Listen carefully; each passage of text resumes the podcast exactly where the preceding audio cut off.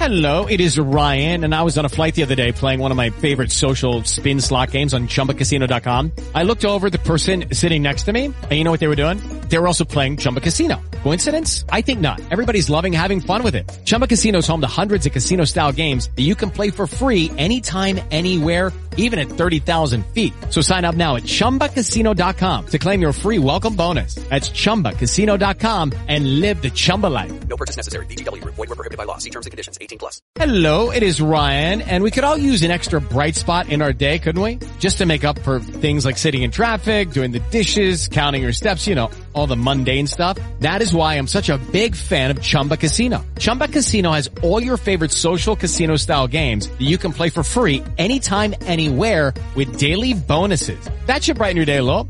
Actually, a lot. So sign up now at ChumbaCasino.com. That's ChumbaCasino.com. No purchase necessary. VGW. Void were prohibited by law. See terms and conditions. 18 plus. You just never know with me, right? 11 a.m. is when the guests arrive, and there's a good chance that Dr. Monzo will be joining us as well as Dr. Ardis today. But I came on a little early because I just got some more news in my email, and I just wanted to share with you what's happening now. I went over the World Health Assembly meeting that Michele Bachmann was covering in the video called Hairy, H A I R Y, K E R R Y. That's a very important video. This stuff is getting really serious now. Um, and let me explain to you what I'm talking about here by showing you a couple things. And we'll just get this started this way, and then we'll get into what's going on and discuss our guests. And it's it is a call-in show, but you know, given the fact that Dr. Monzo and Dr. Ardis has have just um, spent time together a week and a half ago, two weeks ago, in Ohio, and they did some analysis, analyses, plural, on a bunch of samples of all different types of things, and I'll let them explain the details on that. I think it's going to be one of those things where we're just going to devote a lot of the time to them discussing what parts of that they feel comfortable discussing at the moment before you know further analysis or whatnot. Um, and then you know, of course, put the questions in as they come. But if you call, I got the number. I got the phone right here, and some people submitted some phone, uh, some uh, messages to me to uh, ask them, and uh, yeah, so we're gonna we're gonna pepper those in, along with getting some information that they haven't talked about yet. So it'll be very important to get that out. Okay, so let me show you what I was going to show you. The reason why I started early so that I don't take time away from them when it comes time for them is I just received this funky Comedina in my mail and I thought it was important enough to share. Let's go ahead and start with well, let's talk, let's let me let me remind you what this other video is about. So the one that's called Hairy H A R H A I R Y Kerry K E R R Y that I just did on Saturday. Look for it. Take the time to watch it. All right. This is Skull and Bones climate czar John Kerry calls for reduction in food production to stop global warming. And we're going to listen to this short little video here, this 5-minute video because listen to what he says. And I did play this in the other video, but most, you know, more people are going to be watching this right now. So I want this to be part of this video too. So it's seen.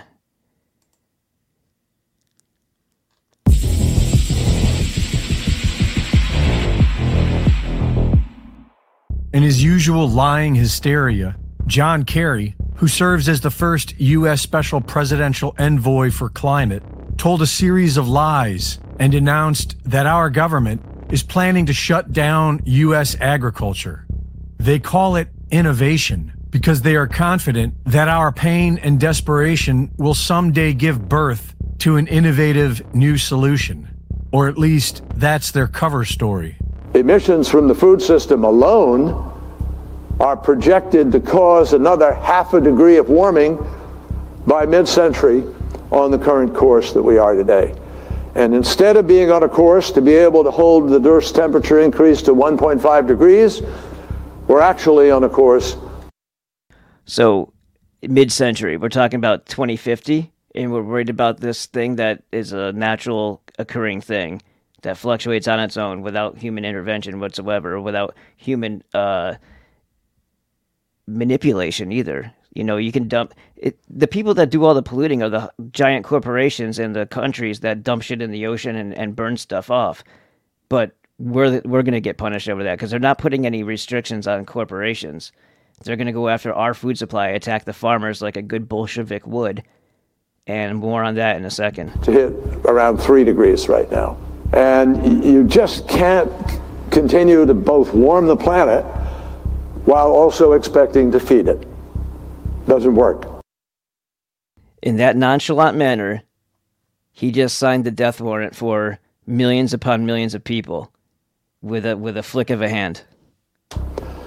And as is so often the case with respect to the climate crisis, we have to fight on multiple fronts simultaneously. This is the biggest organizational effort that I think we have faced, um, certainly since World War II, but military strategy. World War II, the Bol- the Bolsheviks won, the globalists won, thanks to the United States money and the Soviets working together.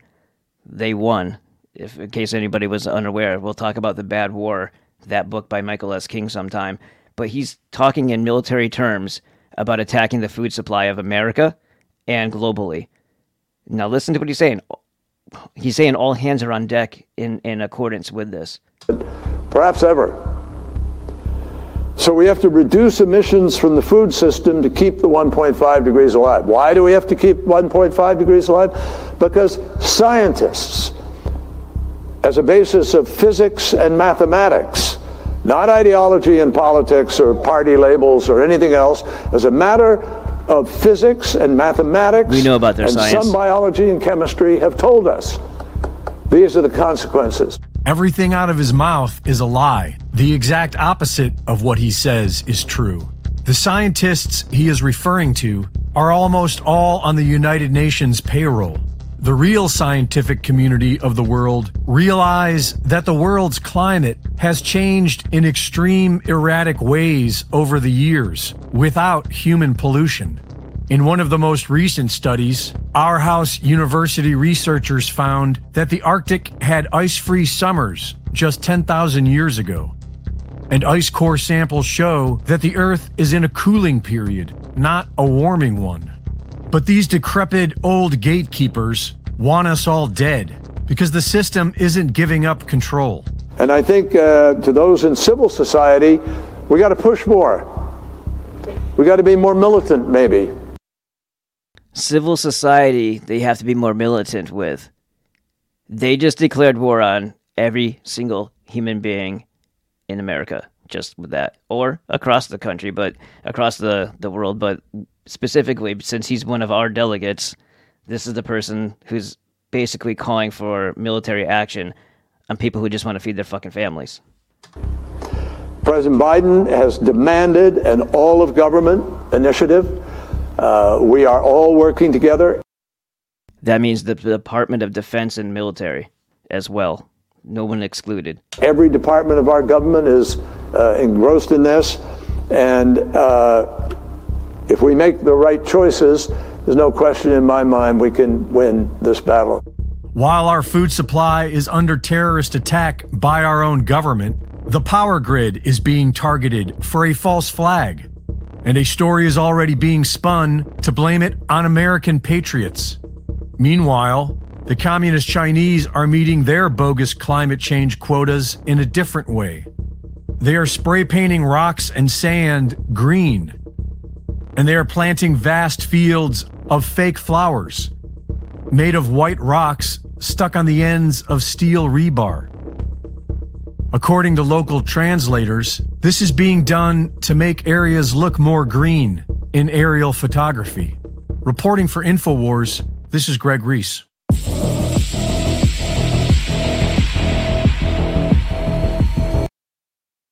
All right, so we saw that. and Next thing is some kind of Fox News thing, so we're not going to get into Fox News.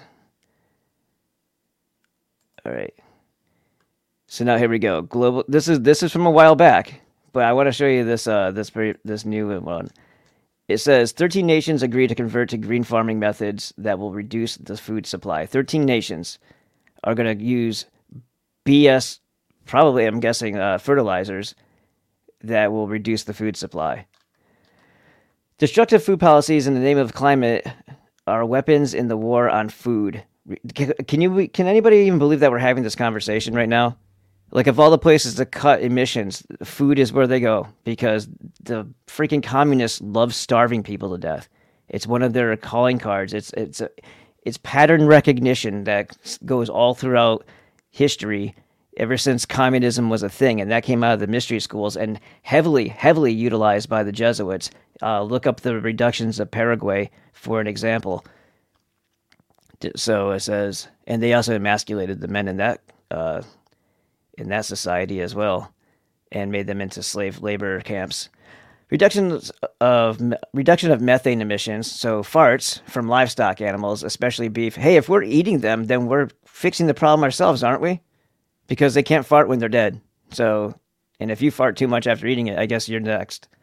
Reduction of methane emissions from livestock animals, especially beef and dairy cattle, is planned along with switching from current farming practices to undefined initi- innovative methods. 13 countries have committed to the Global Methane Pledge, the, the Global Fart Pledge, to transform their farm policies, in, uh, including. Okay, okay, it says this isn't written with like uh, attention to grammar. So it should say the 13 countries are, and then it should say the United States, Argentina, Australia, Brazil, Burkina Faso, Chile, Czech Republic, Ecuador, Germany, Panama, Peru, and Spain. Notice who was on the front of the list there United States. And Argentina and Brazil are huge. All of Australia. That's uh that's wonderful. So these are the places that they're trying. And they want to take down Western civilization first because we're the only example of a, a constitutional republic, at least at some point in our history, had some kind of freedom. The UN, World Economic Forum, and other non governmental organizations have been promoting meatless diets and the consumption of insect protein for years.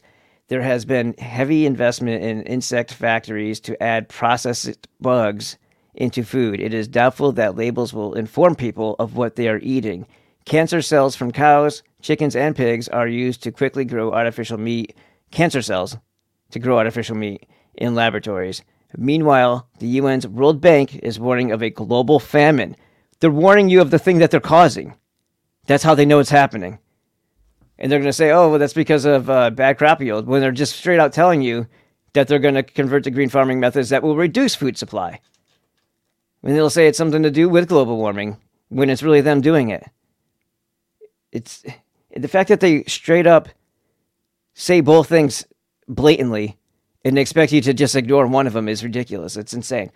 The global climate cult is getting ready to kick its war on food into overdrive with 13 nations, many of them major cattle and food producing states, led by the United States, Argentina, Brazil, Chile, and Spain. I'm surprised you don't see Netherlands in there uh, because they're pounding the farmers to death over there too. Signing on to a commitment to place farmers under new restrictions because that's what we need to do. It's impossible to be a farmer as it is. It's very difficult life, and I don't care if you're even like a, you know, a, a corporate farmer. You know, like what they call the the, the big the big uh, tech farmers or whatever. It's not th- those people. I'm sure won't be too too hurt. But at every other small, this is this is like knocking out all the competition again one everything, right? That's what that's what the uh, galvanization method is for uh, for mercantilism is one of everything. One ca- one car producer, one you know, and that'll probably be lithium ion batteries, which cause more pollution than they would ever fix when it, for for strip mining it. But yeah, so this this is just another way of consolidating, like they did with killing all the small businesses through COVID mine being one of them that just took them a it just took a, a, war of attrition about two years after that for it to actually finally kick in and take us down.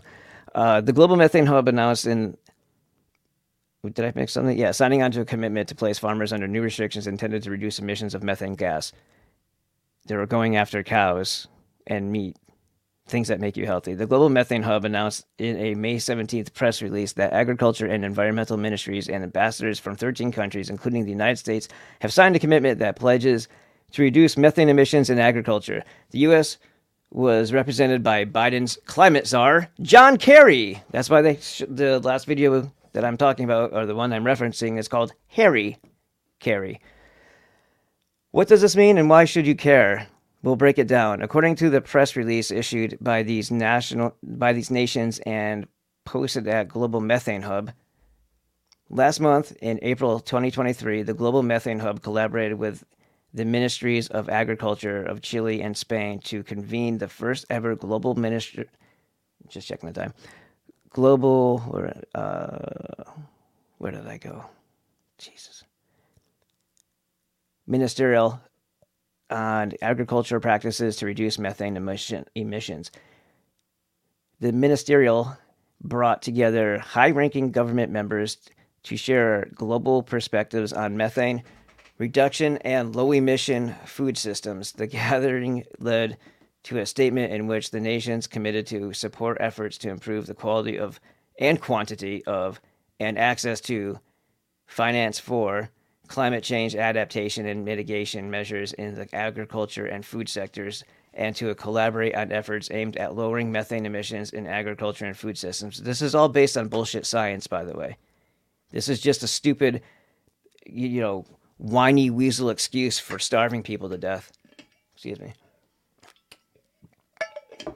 Conference participation, sorry, participants included the Food and Agriculture Organization of the United Nations, Climate and Clean Air Coalition, Inter American Institute for Cooperation on Agriculture, the World Bank, oh, a surprise, surprise, the Organization for Economic Cooperation and Development, and the Inter American Development Bank. Why do we have all these think tanks? And why do we allow them? Why don't we find their headquarters and, you know, do something? the World Bank, another creation of the post World War II US led liberal rules based order, has been talking a lot lately, along with the United Nations, about a coming famine. The World Bank has, right? Mm-hmm. The World Bank issued a white paper just last week on May 22nd titled Food Security Update World Bank Response to Rising Food Insecurity. They're the ones deliberately doing it and making taking actions to reduce it further if this was actually even a, a natural thing that's happening. They're blaming it on this thing that they're causing and then causing more of it by limited, limiting it even further so that the crisis looks even more severe and that people actually start you know, starving to death. the director of the United Nations World Food Program has also been putting out, starting in September of last year, dire warnings about a coming global famine. Right, one one that they're causing, so they can easily predict it. So it's curious to me that at the very time of the globalists are warning about food shortages and famine, their mouthpieces at the World Bank, the UN, and within the administrations of the United States and its allies, notice China and Russia are nowhere to be found in the preposterous anti food policies, are talking about converting to a new and unproven form of sustainable farming that focus more on reducing methane than it is on producing the highest yields of food. Right. Right. Stupid. Modern food production is bad, they tell us, because it produces methane, which supposedly harms the environment. Right, because God never considered farts. He, he messed up. Food systems are responsible for 60% of methane emissions, said Marcelo Mena, CEO of Global Methane Hub. You know, those those big fart uh, holes in the in the ground called volcanoes.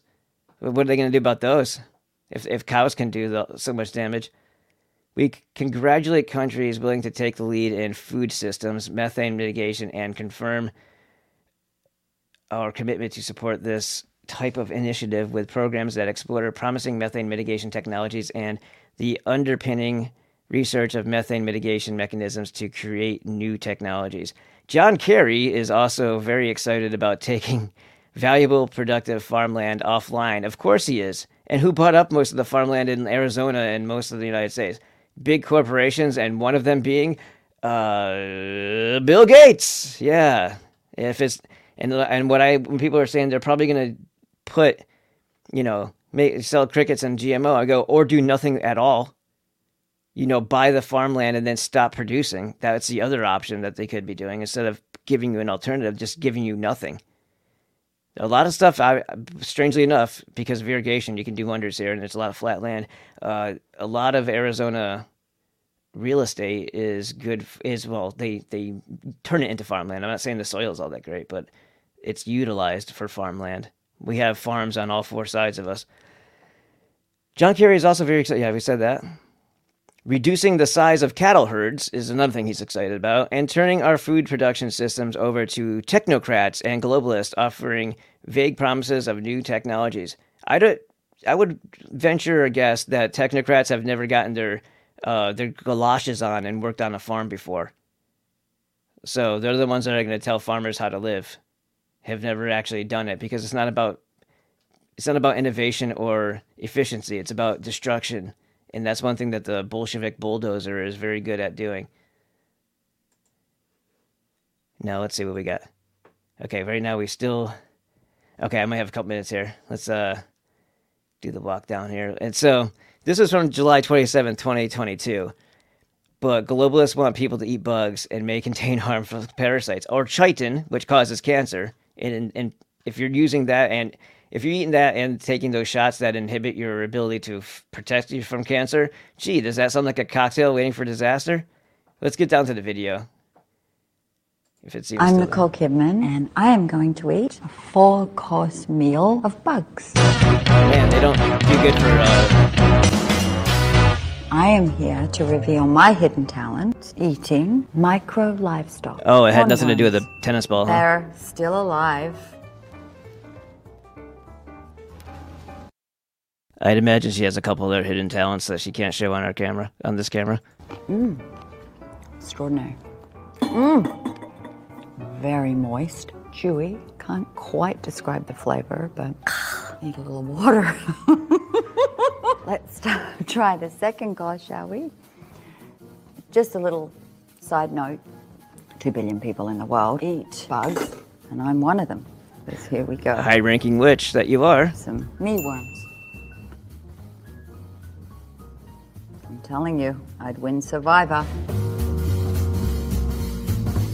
That is a um, fruity taste. She would eat the other people. I recommend it. Here we have. Oh, crickets. Oh, nothing. Oh, oh, awesome. Like nothing you've ever tasted. Like a hairy nut. That's disgusting. Don't. Oh my gosh. A not from the shell. And now for dessert. Mmm. The fried grasshopper. These are amazing. These are exquisite grasshoppers. I recommend them to anyone. Thank you for spending so much time with me and watching me eat bugs. Till next time. Till next time, what? Eat children? Jesus Christ.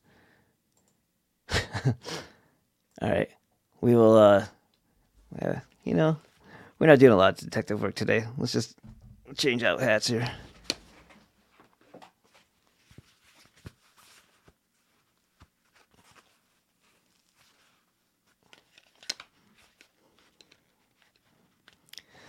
That's better, I think. So yeah, I, you know, I don't like the way that sits in my ears now. Hold on.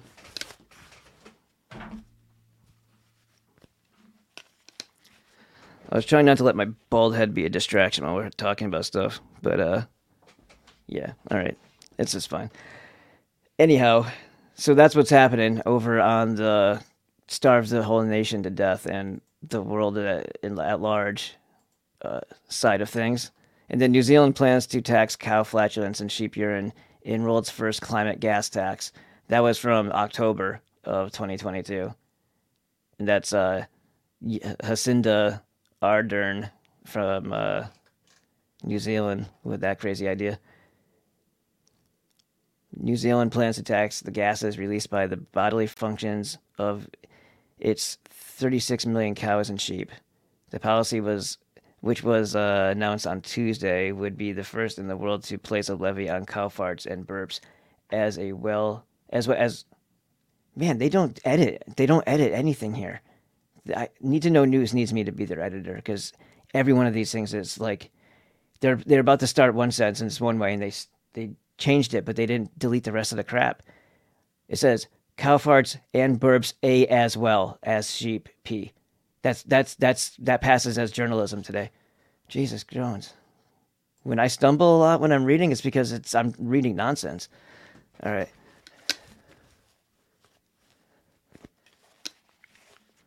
I I actually am a pretty good editor.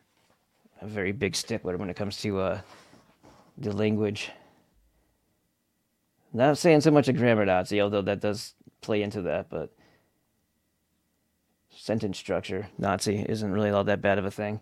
Like understanding how to actually like communicate with the words in the manner in which they were intended. All right. So I should put a little desk, a little little chime up here saying back in this moment because I have to do something real quick and then we'll be back.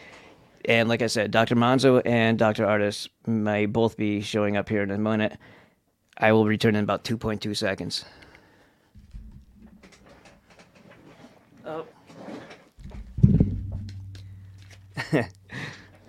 Let's see. Hello, sir. What's up, Daniel? Daniel. How you doing, buddy? I like the new background. Hey, thanks. Thanks. I can, Yeah, I can, uh, I can switch it. I can switch, it back and forth. Look at that. Oh, that's cool. Yeah, I meant to uh, say something last time, but uh, we were talking about you know Dr. Batar and all that, so it wasn't. Uh, so oh oh, I don't know if uh, Christina told you, but Dr. Monzo may have some time available while you're on, so he might come on and you know you guys can discuss whatever it was that you guys went over if you feel like it or whatever else. Sure, sure. All right. I'm probably, I'm probably more open, than he is. if he's worried, worried about, about about topics. topics. Oh yeah, okay. I didn't know if that was a thing or not, but um, yeah, we had our scans done too. He said he just finished both of ours, uh, Rebecca and mine. So we had sent the DNA packet out there, and guys, just so you know, that is that's on his site, so you can check that out too. And let's see, since we Daniel, Yeah. Neil, Jill, Jill, Killer. did you like that? it was something. It was something me and uh, Jack Anthony were joking around with because he likes to expose people. So That's it, really it was funny. I, I usually put that up for him whenever he's on, just to just to joke with him. I just forgot that I had it up that way. That's really, that's really funny. Uh, so it says, um, first of all, before I get into all this, how, how's everything going? You good to go? Yeah, happy? Good, ready, good ready. weekend. Uh, uh, yeah, yeah, it was very, very, very, very busy. But, uh, we were at the movie premiere for Mikki Willis' new movie. Pandla- Great- great pandemic two, four. Maybe, Maybe Plandemic 3, but Oh, it's that's called, called Great Awakening. Oh, okay.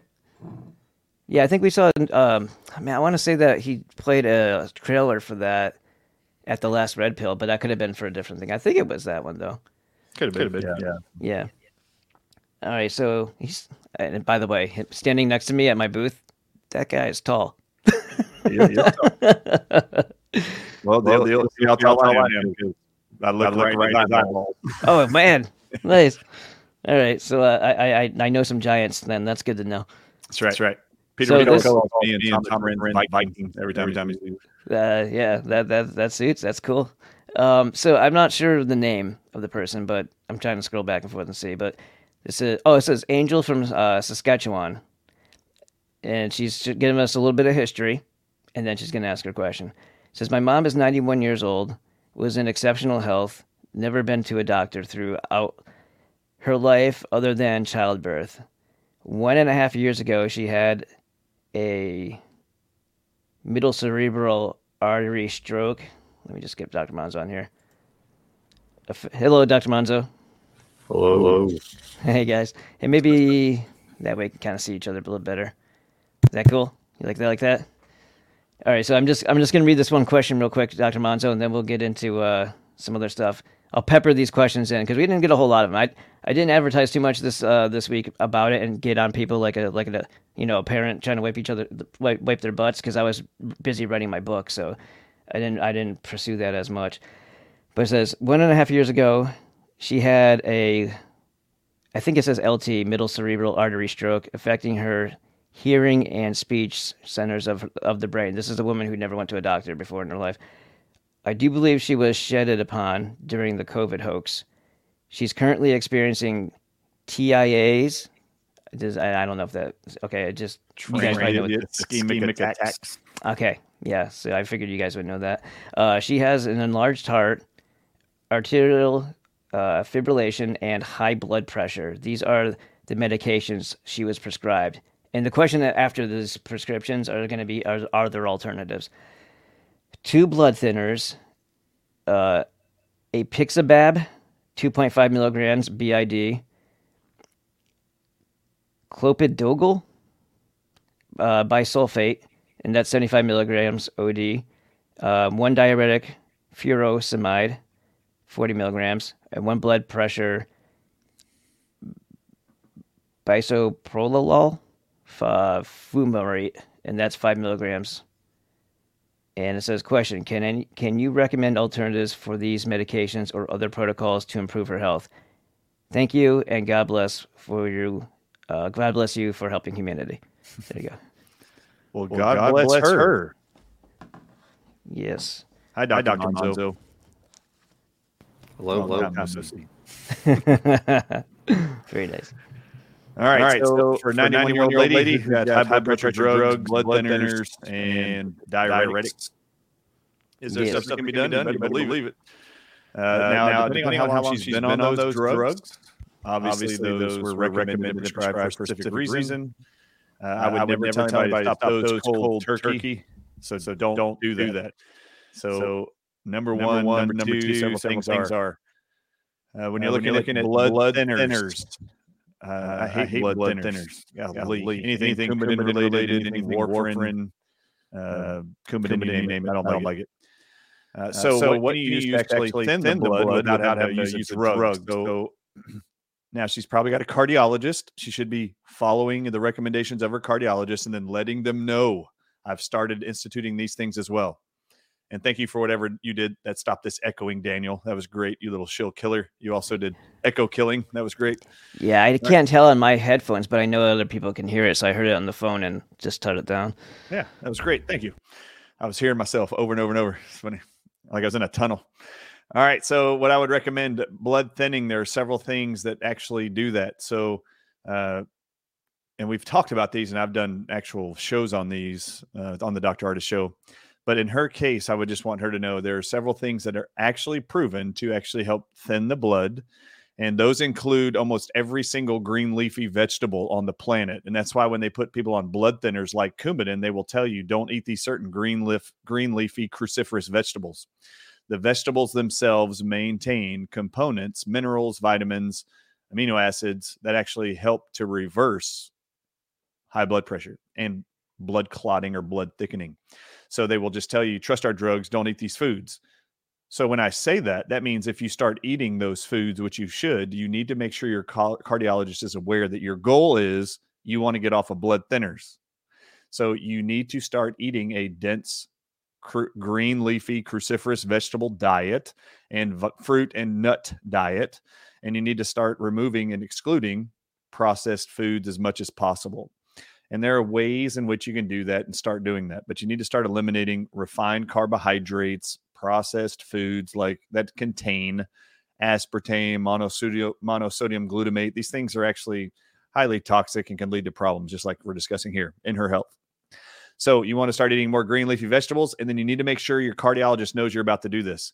There are also supplements, for example, found in fruits and in vegetables called quercetin. Quercetin is a published component of vegetables and fruits, rinds and peels that gives them their color, that is actually proven to be a natural blood thinner. So you could substitute these medications and you should be supplementing quercetin, possibly. You need to talk to your cardiologist. And uh, when you do that, you're going to start making sure that they're evaluating you for seeing that you're not getting your blood too thin. How would you know that was happening? Nosebleeds will start. You're going to get really tired, really fatigued. As your blood gets thinner, there's less red blood cells to deliver oxygen. So you'll become faint, dizzy as your blood pressure continues to drop as it gets thinner and thinner. The goal will be introducing things like quercetin, apple pectin powder, which actually are proven to thin the blood and improve the blood flow. And as you're taking those, make sure you're paying attention to your symptoms, articulating back and reporting back to your medical professional that's prescribing the drugs so that they can evaluate you and do blood tests to start reducing the amount of drugs you're being prescribed as your blood is physiologically improving from the dietary changes and supplements that you're doing. So that's one. Then number two, you're on a diuretic. Diuretics make you urinate or pee. Diuretics are primarily formulated and made from the design of salt. It's basically patented salt derivatives. So that's very odd, right? So I know they're already telling you and educating you to reduce your salt intake because that increases your risk of high blood pressure and cardiovascular risk of stroke, TIAs, which are transient ischemic attacks, which are like mini strokes, mini heart attacks. So just be aware you are actually being prescribed a salt derivative, which has toxic effects on the body because it's not natural. Diuretics, they always over time get built up in your kidneys and they will have to increase the dose as the toxic effects of this non natural substance gets built up in your kidneys. So, knowing that diuretics are primarily designed off of a salt compound, you just need to start supplementing salt and potassium. And remember, make, your, make sure your cardiologist knows this that you're wanting to increase your dose of salt intake and potassium intake. Your kidneys function off of primarily what are called sodium potassium pumps. If they tell you to avoid salt, these salt potassium pumps don't work. Another word for salt is sodium. So, sodium potassium pumps, you have to have them both receiving potassium and salt in adequate amounts to get you to remove water, which will lower your blood pressure and help with your cardiovascular risk. There was actually a study done. It's on, on the lancet.com. The Lancet published medical journal out of England. In 2016, they published, they did the largest worldwide study ever on high blood pressure and salt intake. And they found that the low, the low level of salt that had the highest benefit to reduce blood pressure and reduce cardiovascular disease risk was 6,000 milligrams. This was 490,000 patients in 49 countries, largest study ever done. They found the people with the lowest blood pressure, most perfect viscosity of blood flow, meaning it's not too thin, it's not too thick, was found in the range of salt intake of 6,000 milligrams to 9,000 milligrams a day. Those people had the lowest risk of heart disease and the most normal blood pressure. All right, so why is that important? What does the FDA tell Americans is the highest end of salt intake to take every day? It's 2,300 milligrams. It's 2,300 to 2,500 milligrams.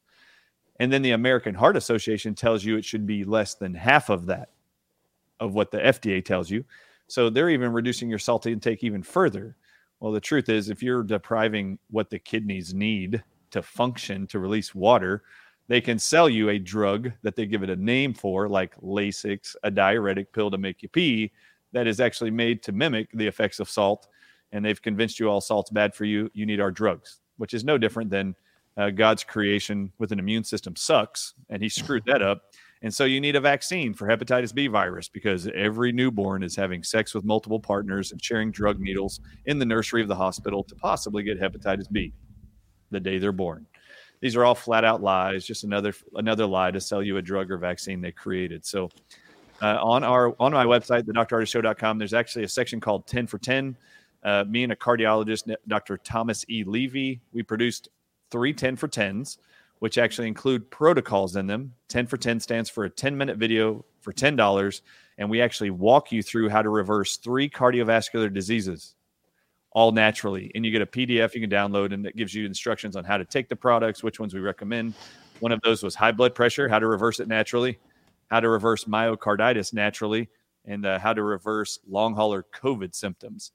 We are going to be releasing in the next six months our next 10 for 10, which will be how to reverse atherosclerosis naturally. So that one's going to be very exciting. I just haven't had a lot of time to do that yet, and I've got other stuff we're working on. But uh, just know those things are available to you, and any questions you have on dosing, all of that is on there, and that will help you.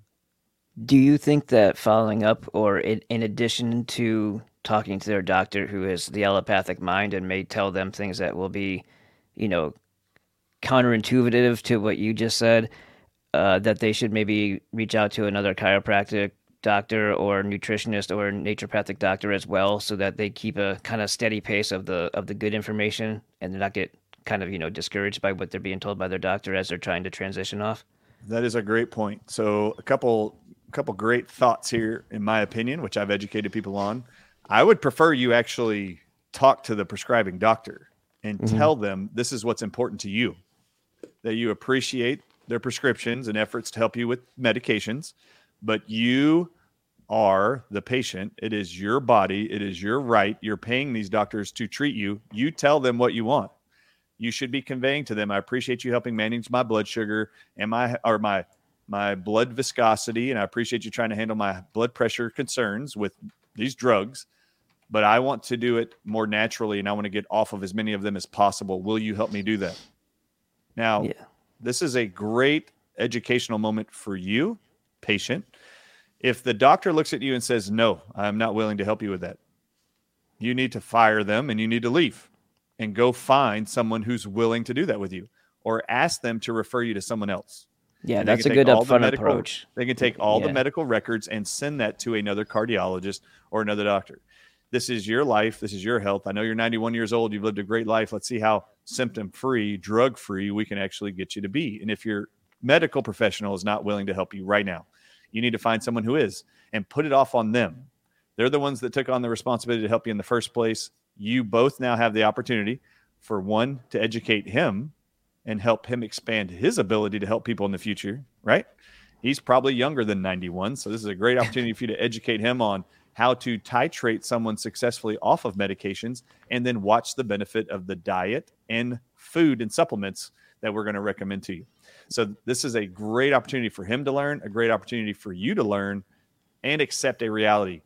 You are in charge of your health. No one else is. Only you. So please put it back on the medical professionals and recommend them to have them if they do not want to help you or assist you. And I'm just speaking from personal experience. Many, many medical doctors have told my patients personally over the last 20 years if you do not take my prescriptions I write for you, you are no longer a patient here. You are fired. Oh, really? Well, what if you turn that around and say, but I don't want to do that? Will you help me do it more naturally? Or I'll fire you. Hmm. I mean, you're the one paying them. They're not paying you. They're not Right. paying you to be a patient there to get healed. You're paying them. So, and investing time, energy, and travel to do that. So, if it is important to you to reverse those scenarios, yes, please consider talking to your medical professional who knows your history best. And if they are unwilling to help you, please ask them to refer you to another clinic and transfer all your records to another uh, medical professional.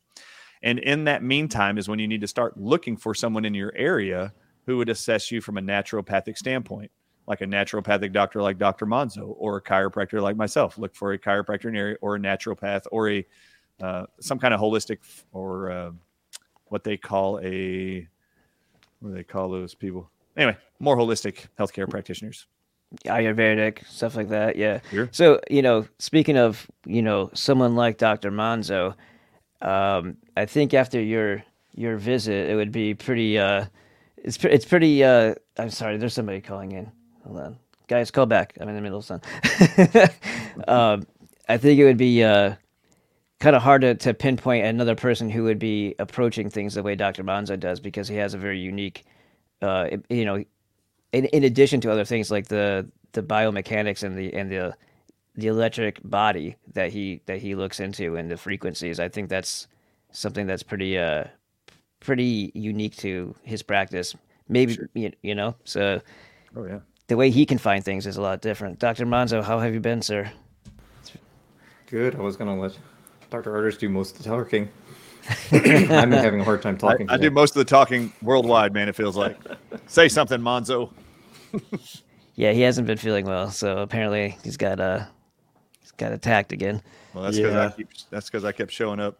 Yeah, I Two scanned myself this morning and I found some interesting things. So I'm working on that. But uh, they're not going to take me out this easy. I'm used to this.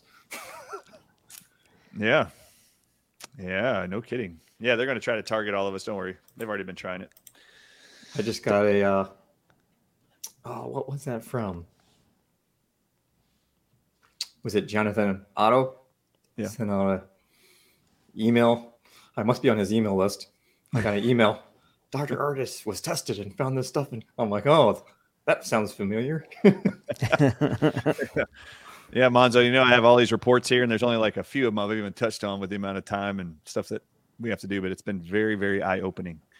And, uh, and I made some very, some medical professionals very worried about themselves and myself. Uh, and uh, you've already heard from one of them I connected you with via text, but uh, I was uh, doing a Zoom call with them as they were doing uh, an assessment with my wife. And I was like, oh, hi.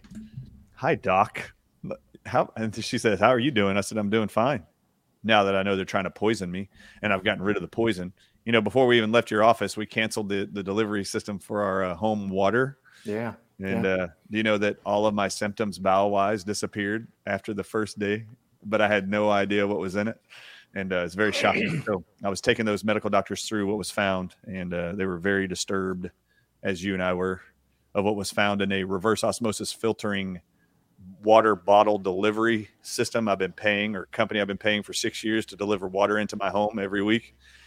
Uh, about six months ago, I started developing symptoms, bowel symptoms of explosive diarrhea that wouldn't end. And uh, the only time it would end is when I would use food grade hydrogen peroxide.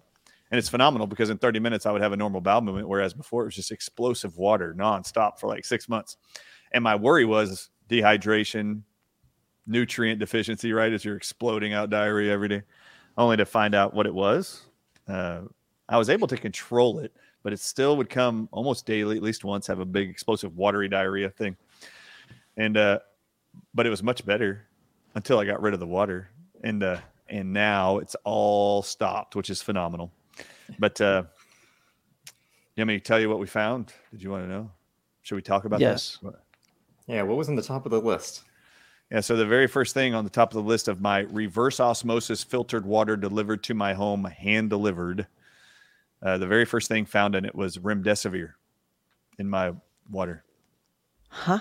Uh, and uh, remdesivir is, uh, for those of you who may not know, remdesivir is the drug I coined around the world. Call it "Run, death is near."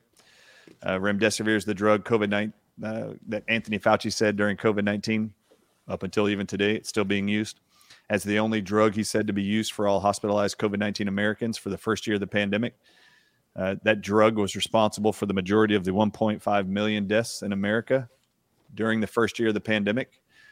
The rest of the world only had a total, including America, of 2.2 million deaths for COVID, and 1.5 million were in America. America was only doing one thing different that entire time using a drug called remdesivir mm-hmm that was found a year before the pandemic to kill 53% of everyone they gave that drug to in an Ebola trial in Africa. And it's in my water that they are delivering to my home. And, uh, and one of the reasons why I wanted to make sure that was tested is because I knew symptoms were occurring in my body. And I told uh, Dr. Monzo this when I was there, but about eight months ago, so six to eight months ago, right before these symptoms started, a, a random guy was outside of my house picking up the empty water bottles and delivering new ones, but he was like throwing them against the house and against the garage, and it was making a huge amount of noise. So I walked out there, and this guy goes, "Oh, sorry, was I making a making a racket?" And I said, "Yes. Do you need help with something?" And he goes, "Oh no, no, sorry, I'm just here to collect the water bottles."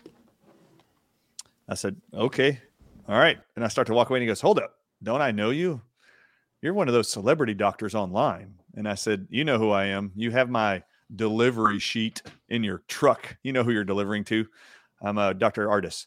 And he goes, Oh my God, I do know who you are. Yeah, you're that remdesivir snake venom guy. That was his first day ever to work for this company and his first delivery ever. And I've never seen him again. However, I mean, I just haven't seen him because I haven't gone out there when they deliver the water. I'm traveling too much. But uh, ever since then, shortly after that is when my symptoms started. And how shocking was it to see remdesivir was the first thing that populated. In fact, Monzo goes, "You're going to want to see this." it wasn't I even done. Yeah, I started laughing because the first thing that popped up was remdesivir. I'm like, "Oh, that's ironic." Yeah. So remdesivir was number one. The second thing was barbiturates. Yeah. Really. The third was arsenic. Really. The three top populating things found in that was the, those three. And then the, the fifth the, thing, the fifth thing was venom from a California cone snail in my water called a Kunitz type serine protease inhibitor. This is what causes blood clots in the body of COVID patients that are resistant to being broken down by plasmin, warfarin, and heparin. The compound I've educated the world on is called textilinin. It is Yep. a Kunitz type serine protease inhibitor. Yep. And it's in the California cone snail, and the same venom was found in the 36 venoms in the Italy study. This exact same one. The exact one.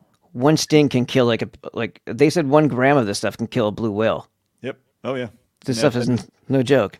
That's in my RO water. Then another textilinin from the eastern brown snake's venom was found in my water, being delivered to my home.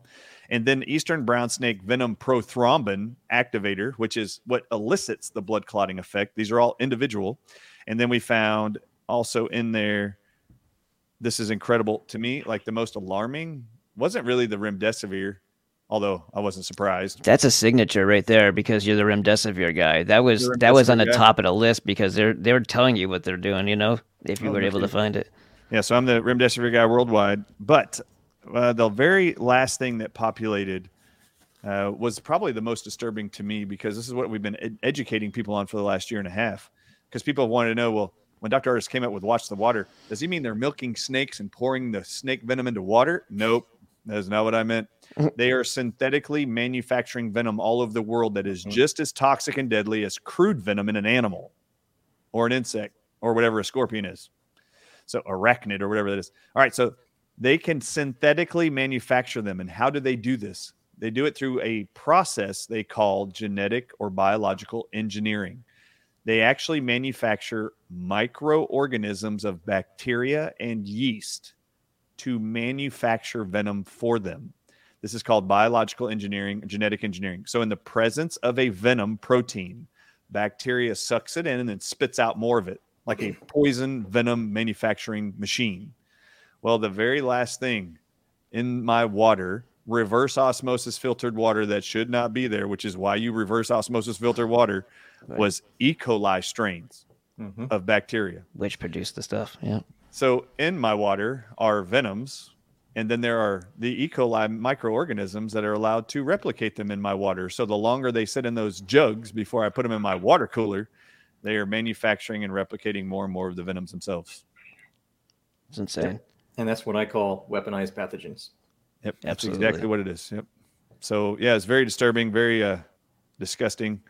So we sitting in his office in Monzo's office. My wife was already on this on her phone, just deleting and stopping the account and telling them to can get their water and get it away from me. and many and just a few people I've shared this with so far, and uh, only because I've been so busy with other stuff, and I and I love that I've got the world's attention and they're trying to poison us. But I knew how they were doing it most likely. Uh, I just I, I did not know yet without the testing of some sort whether to conclusively state it's in this water source or this water source. So, of course, I'm showering in my own home. So, we decided to bring also to the clinic my Plano, Texas city water. Yeah. Plano should love to hear about this. Would you like to know what I'm showering in, but I don't drink in, or what we're washing our hands in or brushing our teeth with? It's really quite interesting because my wife will not brush her teeth with our tap water. She will only brush it with bottled water and has been doing that for years. It's really quite funny. I I'm more of the, uh, uh, I'm going to be just fine. I'm taking all my stuff and eating right. I'm going to be just fine. The environment's the most important thing, right? Terrain theory. Uh, the environment's uh, mo- the most important thing. I got this. Don't worry obviously they haven't killed me yet and they've been trying to poison me for the last while so i'm sure they're wondering how am i still alive how's this guy still showing up all over the world man come on we're trying to poison him with remdesivir and he's drinking it every day but you know what's more disgusting than that daniel shill killer uh you know it's more disturbing that it's not just me in this house it's me and my wife Right. and our eight kids who stay here, come here, live here, bring their spouses here. You know, we're gonna have grandkids here soon. I mean, this is how disgusting these people they are. They don't So care. Right. They don't care. They they absolutely don't care. So the Plano city water we also tested. And I'll just review with you some of the things that were in there. So I mean, there's a bunch of stuff that's in the water, but there's this is our city water. Remember the Watch the Water documentary was uh, y'all should be careful. Y'all should pay attention to the water coming into your home. This is And how how ironic that it. they use the water right after that, Yeah. you know, public statement. They're going to get you with the water. Yep. Jesus. Yeah, so there's a few things in here that I found just interesting that I had never even thought of. But the first thing was weaponized urinary flukes. Yeah. Yeah. So parasites like liver flukes in your water, which is where we contract flukes from. So weaponized flukes were the first thing in there. There was also some type of uh, like spiritual warfare weaponized technology that's infused in this water or put into this water and he was able to analyze for that too. But there were some things i had to learn about. I was like i didn't know this but in plano city water was a nanotech called black goo that you probably know about daniel. It's in our city water uh, I, I still haven't even had time to look that up i've heard it referenced but i don't have a clue what it is Yeah, And- and, it, and then it- there's- negative. It's very negative. Like it, it turns moods and stuff like that. Like it changes people's moods getting close to it. It, it's just not good for you. well if it changes moods remember the second thing in my own filtered water was barbiturates what are barbiturates used for to control your mood right. So turn you into a dirt. Yeah, Number so they use this for anxiety, panic, depressive states, right? So black goo is in our city water. Squid venom, and I was like, I've not even heard of this, but squid venom was in there. Weaponized pathogens of myco mycozymas, which if you don't know what those yes. are, uh, that was in there. And then venom from the Uruguayan coral snake. Now, this is what I said y'all need to be looking for. Everybody around the world. They it populated this that in our city water in Dallas, Texas, that there is phospholipase A2 enzyme from the venom of the Uruguayan coral snake. You Now- know that you actually talked about that specific snake when we were going over your your your slides, Oh, and you said, "D- "How how do you think this Uruguayan uh, snake got to this area of this of the country and that area?" It's like they're watching your videos and and picking this stuff. It's so insane. Like it's So, so remember the Italy study, Right. In the Italy study, June of 2020, published in October of 2021, they published they found 36 different animal venoms in the COVID 19 patients' blood and feces in Italy from multiple cities. They were testing patients. So they found that, and of the 36 venoms, they highlight that they found phospholipase A2, a, a enzyme in the venom of the Uruguayan coral snake is what they published. A snake that lives in Uruguay. The venom of this snake is inside the blood and feces of COVID 19 patients. Now, this was published before I came out with my Watch the Water documentary. And the Watch the Water documentary was just saying this is how they're getting it into us. They're getting the venom into us through the water. This is how they're doing it. And then I would make fun of this Uruguayan coral snake thing because each of the Italy COVID 19 patients had this in their body. So what I stated was over and over and over around the world and on stages, I said, I guess everyone in Italy that tested positive for COVID all went to Uruguay on a on a trip and they all got bit by the same damn snake. And then they all went back to Italy and they started developing COVID symptoms. I mean, how in the world else would Uruguay in South America, how did all these people in multiple cities in Italy on another continent all have Uruguay coral snake venom in it? Well, it's in my city water. The phospholipase A2 enzyme is what the University of Arizona said in June of 2021. They said there's one thing every medical doctor needs to look for in hospitalized COVID 19 patients phospholipase A2. And they said the title of their article is There's so much phospholipase A2 in the bodies of these people dying from COVID that it looks like venom is coursing through their body. yes. That's the article all about this enzyme, and it's showing up in my Plano city water. So it confirms everything Italy had already published. It confirms everything I said about uh, watch the water documentary. And the whole reason why this is significant listen, people, they are finding venoms in the bowels of COVID 19 patients over and over and over. I have a question for you, Dr. Monzo. Is it normal for people to inhale a pathogen and it go from the lungs directly into your bowels? No. No. No, it goes into your lungs, then you cough it out, or it goes into your bloodstream. So, how is this stuff, venom, getting into your intestines? How do we get stuff into our intestines, Monzo? I'll just ask you, how do we get stuff into our intestines, Dr. Monzo? You eat it or drink it. You either swallow it by drinking it or eating it, or you took a venom suppository and you stuck it up your rear end. It's the only way you're getting this into your bowels. So when I said you guys are drinking this thing, oh my God, this confirms it right here. I said it. I told you the whole world needs to be watching. It's showing up even in my city water. my city water. This isn't just going to my house, but it is my Plano city water. But all my neighbors, everyone here, are being exposed to this. Now, that wasn't the only venom that was found. They found Korean Salmosa snake venom in my Plano city water, which is another venom of the 36 found in the COVID patients in Italy, and and confirmed again by Dr. Chetty, MD, in South Africa a couple weeks ago. Dr. Chetty did it again, huh? Yeah. Yeah, he, he was like, he was the guy from last time, right? Yeah, yeah. So no, Dr. Chetty just recently confirmed it this year. He took his long hauler COVID patients' stool samples in Yeah. January who wouldn't recover, and he sent their stools to a scientist in Italy named Carlo Brogna and said, Can you tell me what I'm missing that we're not clearing? And Carlo Brogna runs three tests on the stools, calls Dr. Chetty and sends him the reports. Every one of the long hauler COVID patients this year, 2023, had replicating s- snake venoms in them, replicating sea snail venoms in them, and replicating starfish venoms inside their bowels. And then when I asked Dr. Chetty personally, I just did a two hour interview with him a couple weeks ago. I said, Hey, Dr. Chetty, I said, uh, because he always says in the- his own interviews, it's it's a wonder how these venoms got there. like, how do they get there? And every interviewer goes like this. Well, if this is, are you saying, Dr. Chetty, that this is more of a bowel disease more than a respiratory disease? Every time he goes like this. That's exactly what I'm saying. Uh, this is significant, people. Or neurotoxic, right? It's of the way it going in your mouth, down your throat, into your esophagus, into your stomach, and into your intestines. From your intestines, it's getting absorbed into your bloodstream, and then you're getting sick with the venoms, your bowels with bacteria and yeast are replicating, or the venom that's just been simply introduced into your body through water or through food. So this has been a uh, a uh, life altering experience to say the least. The uh, the agenda, the nefariousness, the evil goes even further. They don't care about me. They don't care about my wife. They don't care about my children, even my Collateral 11 year old kid. You don't. They don't give a crap about these people. So If they're uh, giving it to all of Plano City, so I mean, they obviously don't care. Period. Yeah, they don't Um, care.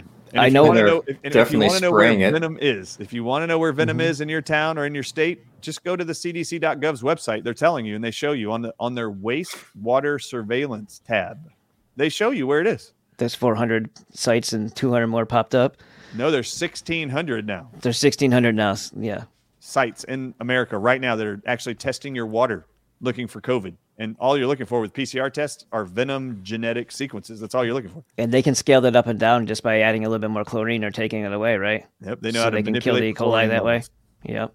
All right, so I, I want to try to get uh, Steve's question in, and then we'll get back because I, I this is the question, this is the conversation I was hoping that we would have about the the test results. So I don't want to break that too long, but I, I would like to have uh, Steve be able to ask his question to both of you guys.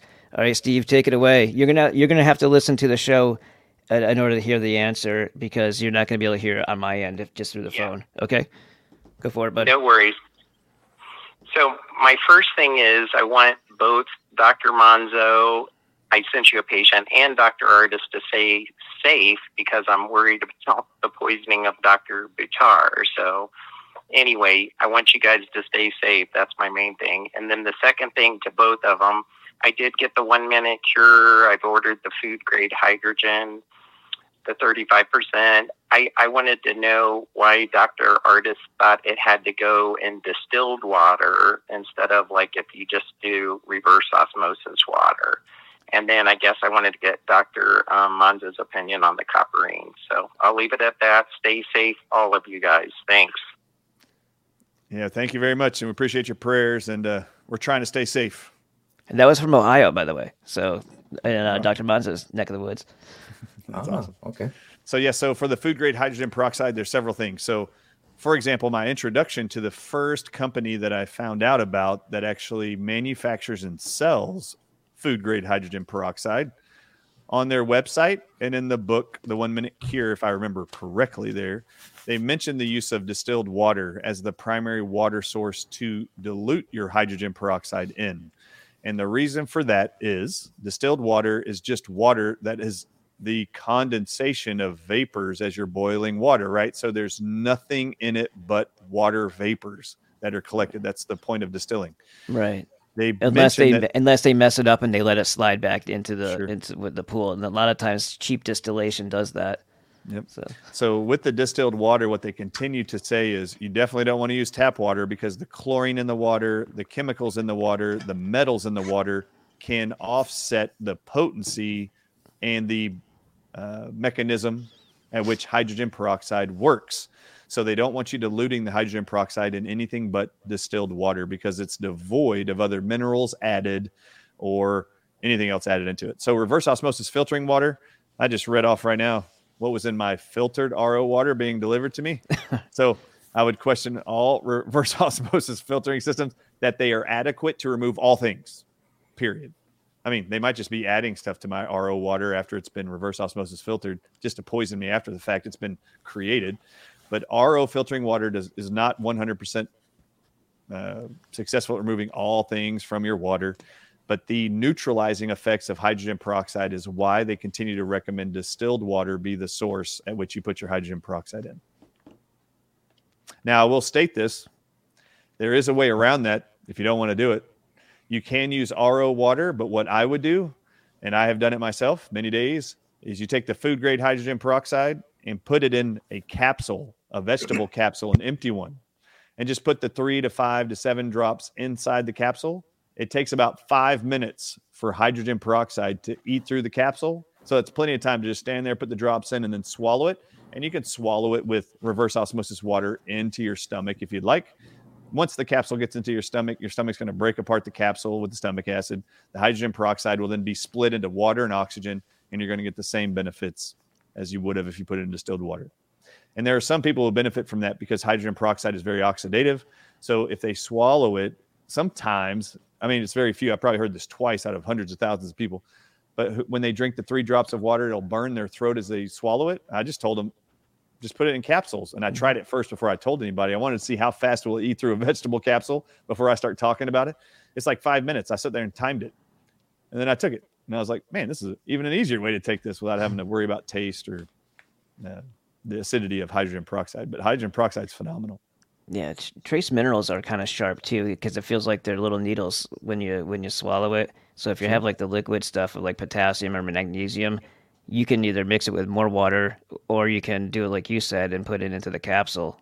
And that's that's much easier than if you if that tingling gets to you because you know it's probably like little little micro cuts all the way down because it is it is a metal or a mineral metal at that time, right? So Sure. Yep. Absolutely. And then uh, I think another question was for Dr. Monzo about copperine. yes, Oh, copperine. I'm a well, little bit copper in general, what's better? Yeah, because uh, you you know the uh, the CEO and the C one and the C two or CU one and CU. Yeah, there's the difference between them all. Well, actually, I've recently learned about copper zero. Yeah, Yeah. copper zero. Morley. From yeah, Morley myself. Yeah. Right now, I still think uh, the Recuperate is the best one out there, which is from FIQ. Now I have uh, I have one coming out soon. We were hoping maybe this month. It might be a little bit longer now. I can't actually give any details besides that yet because it hasn't been announced. But I have one that's coming out. That's going to be very similar to Recuperate. I changed a few things, but um, I still think that one's probably the safest because it's food grade and that's copper zero, which is missing no electrons. So you don't have to worry about it stealing electrons. You don't have to worry about all the oxidative stress issues, unlike people using uh, copper two, which is usually like the copper sulfate or something like that. That is very hard on the body, and it's not really bioavailable. And people make really poor arguments on this because they say, well, your body can turn copper two into copper one into copper zero. Yeah, in the electron transport chain. That's inside your mitochondria. That's inside the cell. Bioavailable means you can get it in the cell. So how are you getting it into the cell to make it bioavailable when it's not in the cell yet?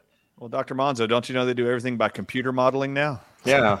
They don't actually do the testing. They actually just go, hey, we built a commu- computer model of what the mitochondria do. We can make a uh, formula like on a Excel spreadsheet, and we'll show you what happens when we introduce copper into our Excel spreadsheet formula. oh, yeah, it works. Look at there. It actually takes the electrons, doesn't create any oxidative stress. It's brilliant. Uh, wait a minute. We forgot there was a cell membrane and living organisms here. Maybe we should test it in vivo. Yeah, good luck with that. Yes, I'm not sure. I know cap- copperine doesn't have the copper and zinc. I'm not really sure what the exact formula is. So I don't know what form of copper they're using. Yep. Yeah, so Dr. Tau Braun is the one who created copperine. That's what I and, thought. uh, and copperine is a vaporized form, like you inhale it, you breathe the vapors. It looks like uh, you're distilling, not distilling. Uh, I'll go using get a- the bottle. I'll be right back. Look, it's like you're using essential oil and using one of those diffusers. It looks like that. It's a little handheld diffuser diffusing copper and zinc. Now, uh, Dr. Monzo, I'm learning a lot from Morley Robbins, uh, Yeah, we I talk to every week, and uh, had a couple hour conversation on Friday with him. But uh, learning a ton. But there's a ton of stuff that we have intentionally been uh, not allowed to know, hasn't been researched or published for either nefarious reasons intentionally or it's just been overlooked and excused and enough people were told it's not important don't look at copper and so no one ever studies it either way it's a bad idea to ignore copper and in my opinion i'm learning a ton about the mechanisms of copper zinc magnesium oh monzo i don't know if i told you this uh, daniel i'm glad you're back but uh, one of the things that uh, we did while we were there when i had my wife assessed uh, in dr monzo's clinic one of the things that was shocking to me was uh, in her body, her body tested to have scorpion venom in her body. Oh, and I was yeah, like, right. what? Scorpion venom? That's a pesticide too, isn't it?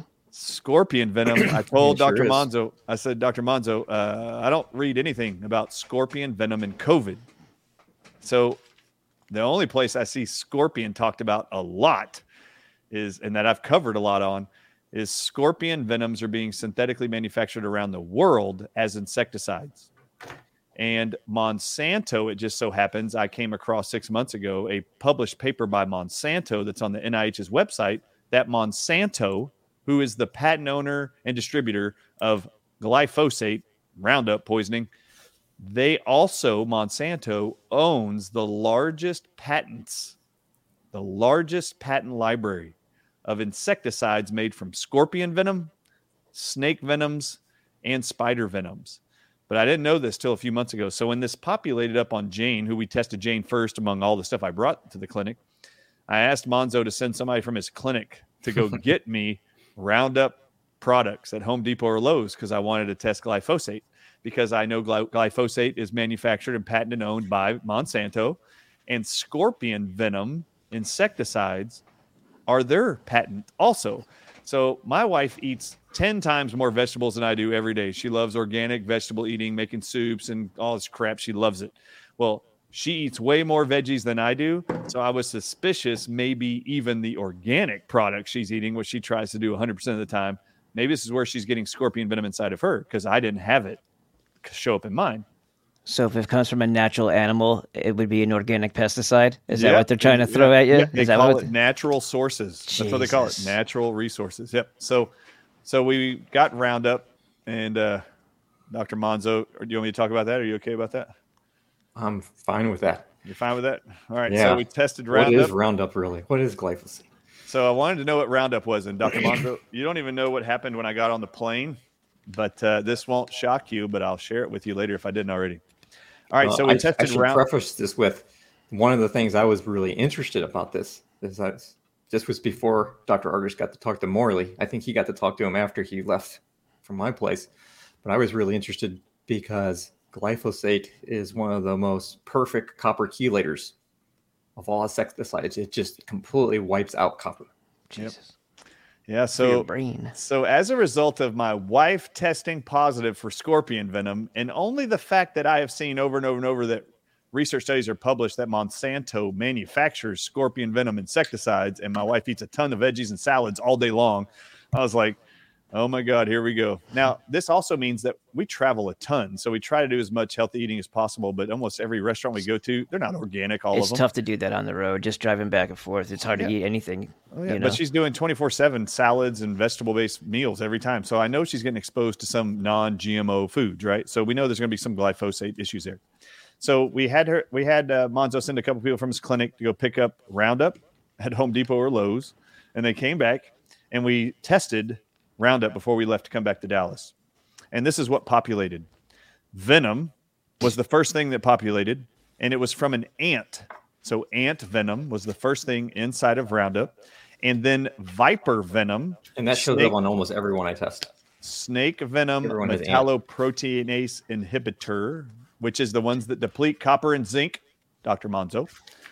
Venom from a viper. Is that the one you were saying is almost in everybody? Oh, that and the ant. And the ant. I see ant venoms in like everyone. I'm like, what the heck? But now that you just mentioned that again, now I just reminded that's that's probably what that's tr- telling us. Yeah, Dr. it's Tau glyphosate, Braun told me like a year ago to start looking for ant venom and, and start suspecting ant venom and bee venom in a lot of these vaccines. He goes, in fact, I can tell you the reactions that are being reported, which venom it is, and from what animal. Just And about. that could directly be from glyphosate for something Wow. else that they put in there too, s- injecting it right in you. I Yeah. saw the B two earlier this year.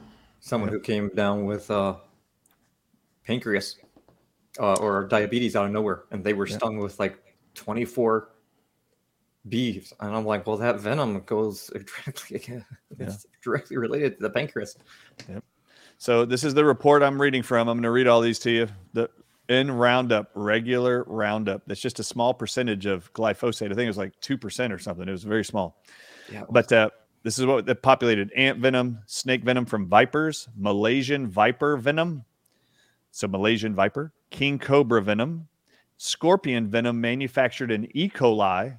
This was very specific, by the way. E. coli manufactured uh, venom, and then from a scorpion, and then virgin cone snail venom, the conotoxin 10 is what it's called. Malayan crate venom. Malayan crate venom is the spike protein of COVID. Right. It's called bungarotoxin. It's in Roundup, people. And then E. carin, which is the venom protein that starts initiating rapid blood clotting from the saw scaled viper. And then Eastern brown snake prothrombin activator venom protein is in Roundup. And then alpha bungarotoxin. Oh my God, that's exactly what the French researchers published. The spike protein is identical to alpha bungarotoxin from the crate snake. And then again, like in me, Korean Salmosa snake venom as found in our water. And then cone snail venom by name and catalog designation Sigma conotoxin GV111A manufactured in yeast. And this is another one of the venoms found in COVID 19 patients in Italy from the cone snail venom. Now, that was regular Roundup. And then we decided to check Roundup Plus, which is like 18% glyphosate. So it's got more glyphosate. The very first thing, Daniel, in Roundup Plus was Uruguayan coral snake venom. Go figure. Phospholipase A2. And then cone snail venom is the next one, derived from baculovirus cell lines in labs around the world. And then cat cone snail venom, another conotoxin. Mamba venom, which is black mamba venom. Yeah. And then human alpha bungarotoxin. Now, I love this one, and I cannot wait to research this a little bit more. But why they call it human alpha bungarotoxin? Bungarotoxin is from a crate snake. How is there a human version of alpha bungarotoxin? Is that That's just protein of COVID, people. Yeah. And then wes- weaponized plasma bots was the next thing. And I was like, oh my God, I don't even know what that is. Monzo can teach you what that is. So is that like lipid lipid coated uh, nanotech so that it can pass through? Is that what the plasma means? Arthropods. Basically. Yeah. Yep. And then Jiraca viper venom, the bradykinin venom protein from the Brazil Jiraca viper, which is what all your ACE inhibitor drugs are made from for high blood pressure. It's made from this viper's venom, is in glyphosate. And then we find weaponized protozoa, which are microscopic water based parasites. Mm-hmm. And then yellow Pacific cone snail venom, coagulation factor 5, which is a protein that causes blood clotting from the eastern brown snake. That's what it published. And then taipan venom, which is another viper uh, snake, also found in the COVID 19 patients' uh, blood and feces in the Italy study. Now, why is this significant? Monzo, we tested this at your clinic, and I was like, oh my God. Uh, I had no idea to even look at glyphosate as possibly the source for venom being pushed around the world until scorpion venom showed up positive in my wife's body. And I was like, holy crap, I need to go test Roundup. That was the very next thought. Have, and I asked Monzo, have you tested Roundup yet? And he's like, no. And I was like, okay. The next thing I'm going to want to test is glyphosate by itself. Like, I want to see what its signature mimics or looks like. So I want you to know, Dr. Monzo, we leave your clinic. Roundup was the last thing we tested. We take those reports and we drive to the airport. When I get to the airport, sitting at the gate, I looked up before I got on so I could download it without having to pay for the internet on my flight because I didn't. want to. I just downloaded these uh, research papers so I could just read through them on the flight. So what I looked up was glyphosate, copper, zinc studies. Ah, And the first thing pops up is a 2003 study. And they took glyphosate and injected it into animals. And they wanted to see what does it do to copper, zinc, and magnesium. And as I'm reading through it, I'm like, Yeah, I've seen that study." What? And it and what this is what's what this is what happens. So they're spraying Roundup and glyphosate all over our plants and food on all farms in America. Stephanie Seneff said 90% of all farmland in America has toxic levels of glyphosate in it. And so your neighbors were probably spraying their yards with it right before the lockdowns. Absolutely, probably. So, uh, the glyphosate, this study published says glyphosate gets inside the cells of a mammal, and then it kicks out the copper and the zinc out of the cell and puts it into your blood. Yep. And then it takes magnesium from the blood and sucks it into the cell. Okay.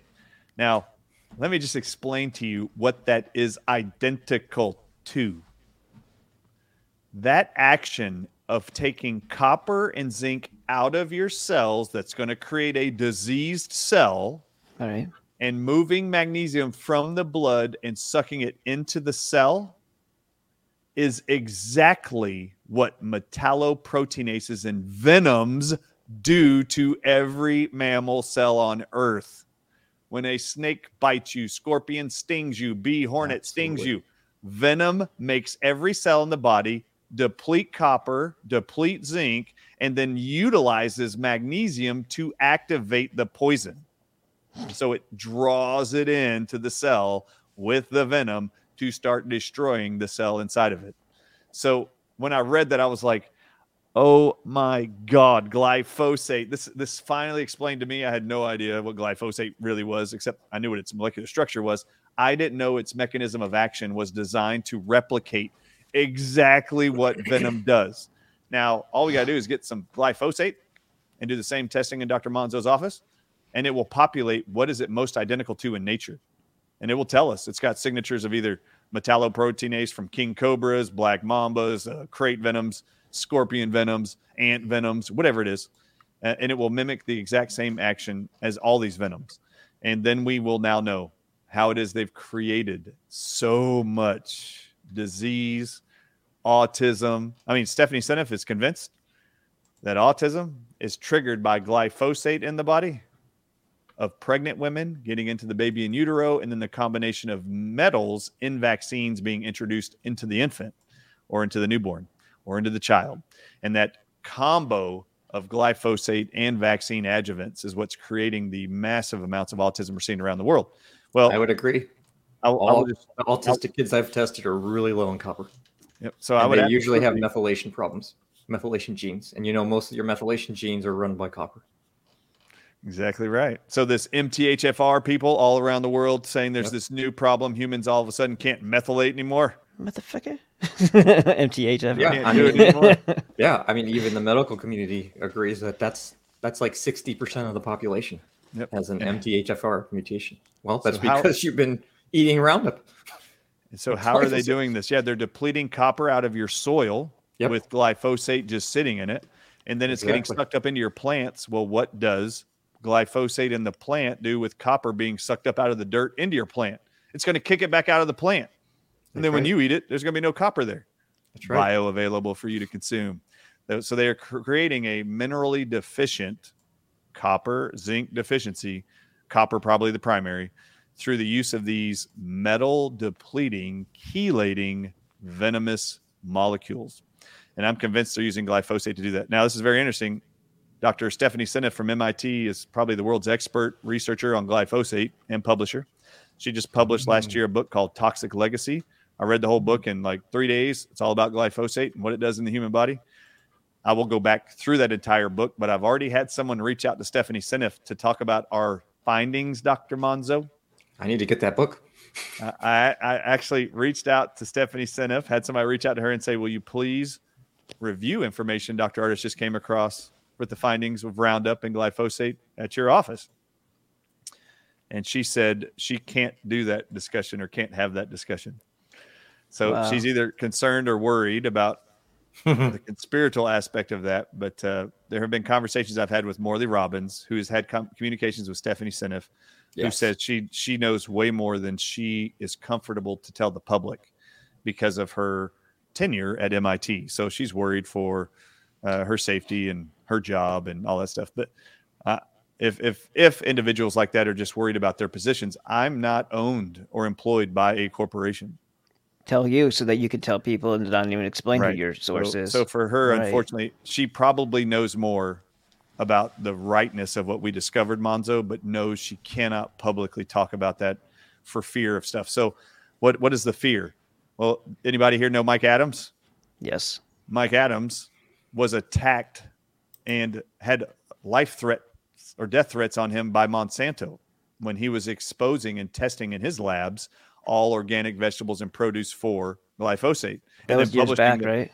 no, man, it's been like 15, 20 years ago. So Oh, he has okay. had he has had so much weapons training, tactical training he goes through every week to protect him, his home. He's got German police dogs. He's got all kinds of stuff. He is always paranoid someone's out to try to kill him and attack him because of the death threats that physically were coming his way over the last 20 years from Monsanto.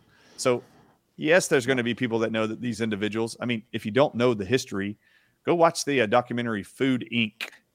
and go listen to these farmers talking about people in black SUVs showing up at their farmhouses in the middle of the night in the dark, breaking into their homes, holding guns to their heads, their husbands and wives, combos, who've inherited these farms for generations and have had guns placed to their heads and threats by Monsanto and his and their minions forcing these farmers to take on their genetically modified soybeans or else they will seize their properties, close their bank accounts, or kill them and their loved ones.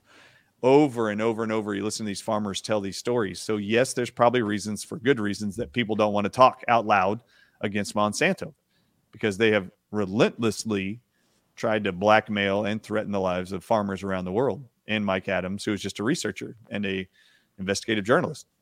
So yeah, there's probably reasons why they don't. For me, uh, the medical profession killed my father-in-law in front of me. Screw you, Monsanto. Screw you, American Medical Association. Screw you, Big Pharma. Uh, game on. I'm just going to continue to expose your stuff, and you can tr- continue to try to kill people. And as long as we can get enough interviews out, enough published data out, research studies published, and review, and uh, show those to the world, your skirts are blown up. Good luck trying to salvage your reputation. And But, that- uh, it's pretty awful. That ties right into how I inter- uh, started the show off. I started about 20 minutes early and played the uh, the czar, the UN czar himself, uh, Kerry, talking about how he's, uh, you know, they want to they want to reduce the food supply and that all hands are on deck. All United States agencies are working together to reduce the food supply. And in addition to that, they're talking about the 13 countries. I just I just put these videos up here and did, did a re, did a talk on it. They're literally talking about starving millions of people to death right now. And with these GMO things, the food that you're getting is going to be poison anyway. But they want to take animals right off of the map. You know, no more methane is is the is the key there. But we've been hearing about this a lot. But they're really ramping up and weaponizing all agencies of government to stop and destroy farming in our country and abroad. And that's an initiative that's going through the UN. Like I said, 13 countries are involved. Argentina is one of them. Brazil, huge countries that do a lot of, you know, grow a lot of the food for everyone else. I was surprised not to see the Netherlands on there, given how much beatings they're taking over there. But it's uh, it's pretty insane that this is all happening, and now we, and, you know, with this added to it, that bringing it back into people's minds and fre- and refreshing that hey, and what you do have is poison, because they're making it so Mm-hmm. you know, and whatever the hell they're spraying around you. Like I have farms on four different on four sides of me, so even if I grow a garden, whatever they're spraying at nighttime is going to be in my soil too. So I'm not getting away from it just by growing my own garden. Yeah, and and how do they control the wind and the breeze? I mean, where's it going to go? It's going to bring it over to your land. It's going to bring it over to your family. Right. It's also going to get into your water table, by the way, people. Yep. That's how it gets there. So, uh, yeah. In fact, I talked to a forensic toxicologist about four months ago, and she actually, in our conversation, said, "Dr. Ardis, there's she actually told me to my face in Fresno, California, that she thought all of my venom aspect of COVID research was bogus. and there was no validity behind it. And I looked at her in front of this whole group of people, speakers and other medical professionals. I said, Great. I can't wait for you to prove me wrong, young lady. That was my response. I can't wait for you to prove me wrong Yeah. because then I can stop researching this stuff and trying to educate people. You know, I'd rather know than not know. Well, she hasn't done anything to help me solve it yet. So I called her about four months ago. I said, Are you ready to help me yet or what? You want to help me prove me right or wrong? You know, I love all these people that want to say I'm right, my, I'm wrong, but they absolutely don't want to look at the data, don't want to go through the research, and definitely don't ask, How am I applying antidotes to venoms and recovering COVID long hauler patient symptoms and vaccine injuries? All I'm using is venom antidotes. So why aren't you asking me about how we're solving these people's issues with antidotes for venom? Uh, and you can't do it with your medical stuff. I find that very odd. But uh, anyway, I digress. What Now, am I talking about? when you guys were doing your test, you guys had the, D, the did the Quest Four diagnostic with the uh, the DNA testing too. Yes. Uh, you know, just the preliminary things that Dr. Monzo was telling me about uh, a member Well, they were my here in person, so they didn't have to do the DNA part. Yeah, we were there in person. right, which is yeah, I'm sure much much better. Um, a lot of things come up in those on those scans, huh? Like there's a lot of information that you wouldn't even think would be something that they could that you could you could identify, or that Oh, would yeah. even Let be me- a let me just give you one consideration. example. Can I give you one example? Yes, please, because I'm gonna about to hear mine soon too. So I'm I'm really interested in That's this. right. Yeah. So in the Johnson and Johnson COVID nineteen vaccine, that by the way, did y'all see this last week? Johnson and Johnson asked the FDA to revoke their EUA for their COVID nineteen vaccine. They asked them to revoke it. Yep, Janssen, who is Johnson and Johnson's pharmaceutical company that makes the COVID nineteen vaccines, asked the FDA formally to revoke their emergency use authorization for the COVID nineteen Johnson and Johnson vaccines. Wow. and the FDA on June 1st approved to revoke it. So they officially revoked the Johnson and Johnson vaccine, so they are no longer available. And you know what the reasons was? Johnson and Johnson said, "We want you, we want you FDA to revoke our EUA." Not deadly enough. Oh, They said there's no longer a demand for the Johnson and Johnson COVID-19 vaccine, so Good. we would like to stop manufacturing it. okay, now just so y'all know, I only bring that up because uh, That's a, there's that a major like a problem with this. I just want you to know it may sound like this is a victory. This is not a victory. Now that they are going to take Johnson and Johnson off the market, what is the only technology that remains for COVID nineteen vaccine? Oh, they weren't mRNA. They're the Oh. only one that wasn't an mRNA you go. vaccine. So Johnson and Johnson now says, "Look, there's no demand for our product. Just go ahead and cancel our EUA. We'll stop making it." Really, that only leaves the two they wanted anyway, the mRNA vaccines. And remember, early on in the pandemic, when they were giving out these vaccines initially, what was the first one they pulled off the market for 10 days and put a pause on because it was causing blood clots in six people? I The thought was- Johnson and Johnson one. Yeah, And people were calling me nonstop wanting to do interviews going, Dr. Ardis, why are they pausing the Johnson and Johnson one when the Moderna and Pfizer ones have thousands of blood clots reported to the government? Johnson and Johnson only has six. And I said, why do you think they want you to question and doubt the Johnson and Johnson shot and only accept the mRNA technology as being safer and more effective? because people at home watching Fox, watching ABC, NBC, CNBC, MSNBC, the people watching that at home are not looking up at VAERS and looking at the FDA documents to see which one's causing the most harm. They're just believing what's being said in the media. And when they say Johnson and Johnson's causing blood clots, we're going to pull it off the market for a minute. What did that make everybody else say in their own heads? yeah, we're not going to do that one. Well, we're not doing that one. It didn't matter if they brought it back on the market or not. They knew the majority of people were going to put more faith in the mRNA vaccine. More faith in the mRNA new technology. It's never been used on humans on the entire world ever. That's what they were doing. They're playing with your mind. They're manipulating you people. Mhm. And they successfully did it so well so that now even Johnson and Johnson admits there's no demand for our vaccine anymore. Not even enough for us to keep making it. Just go ahead and revoke our EUA. What do you think the government wanted? The NIH has has royalties, money on the Moderna mRNA technology. Who would the NIH want the majority of the people taking which products? Moderna, the mRNA tech. They're not getting as much money off the Johnson and Johnson just shooting you up with spike proteins called venom. That that's all they were injecting inside of you. No, the goal is to get the mRNA tech inside of you. They want your body manufacturing the venom for them. They don't want to be injecting you with venom and having to manufacture that in a factory. They want you doing it. So anyway, that's Man, what they're doing. is- So let me just tell you what's in the Johnson and Johnson shot that we tested just Yep. two weeks ago in Monzo's clinic because I had never even heard of this before. And then Dr. Monzo's like, "Well, I've known about this for six years. I'll show you a video." And I was like, "Oh my god, what?" Couldn't believe it. I mean, nobody in the world knows everything, do they? I mean, I don't, I don't think everybody knows Nope. anything. I don't think anybody on the planet knows everything about everything. And there's things I just don't know. And this was one of those moments. So, Daniel, shill killer. I like that. I like that phrase. All right. So, inside the Johnson and Johnson shot, it published to have nanobot cars that I had never heard of in my entire life. And so Monzo's like, Really? You've never heard of that? Well, let me mm-hmm. pull up a video for you on YouTube. On YouTube. I know it's interesting. They censor all of our stuff on YouTube, but this is on YouTube. So on YouTube, you can go there. Monzo can tell you better how to get to it, but just type in Rice University nanobot cars. Yep, I played this on one of my videos a long time ago. Oh, and just so you know, in the Moderna shot is nanobot submarines. And I was like, I've never heard of that either until this video. And I was like, oh my God, they actually had these six years ago.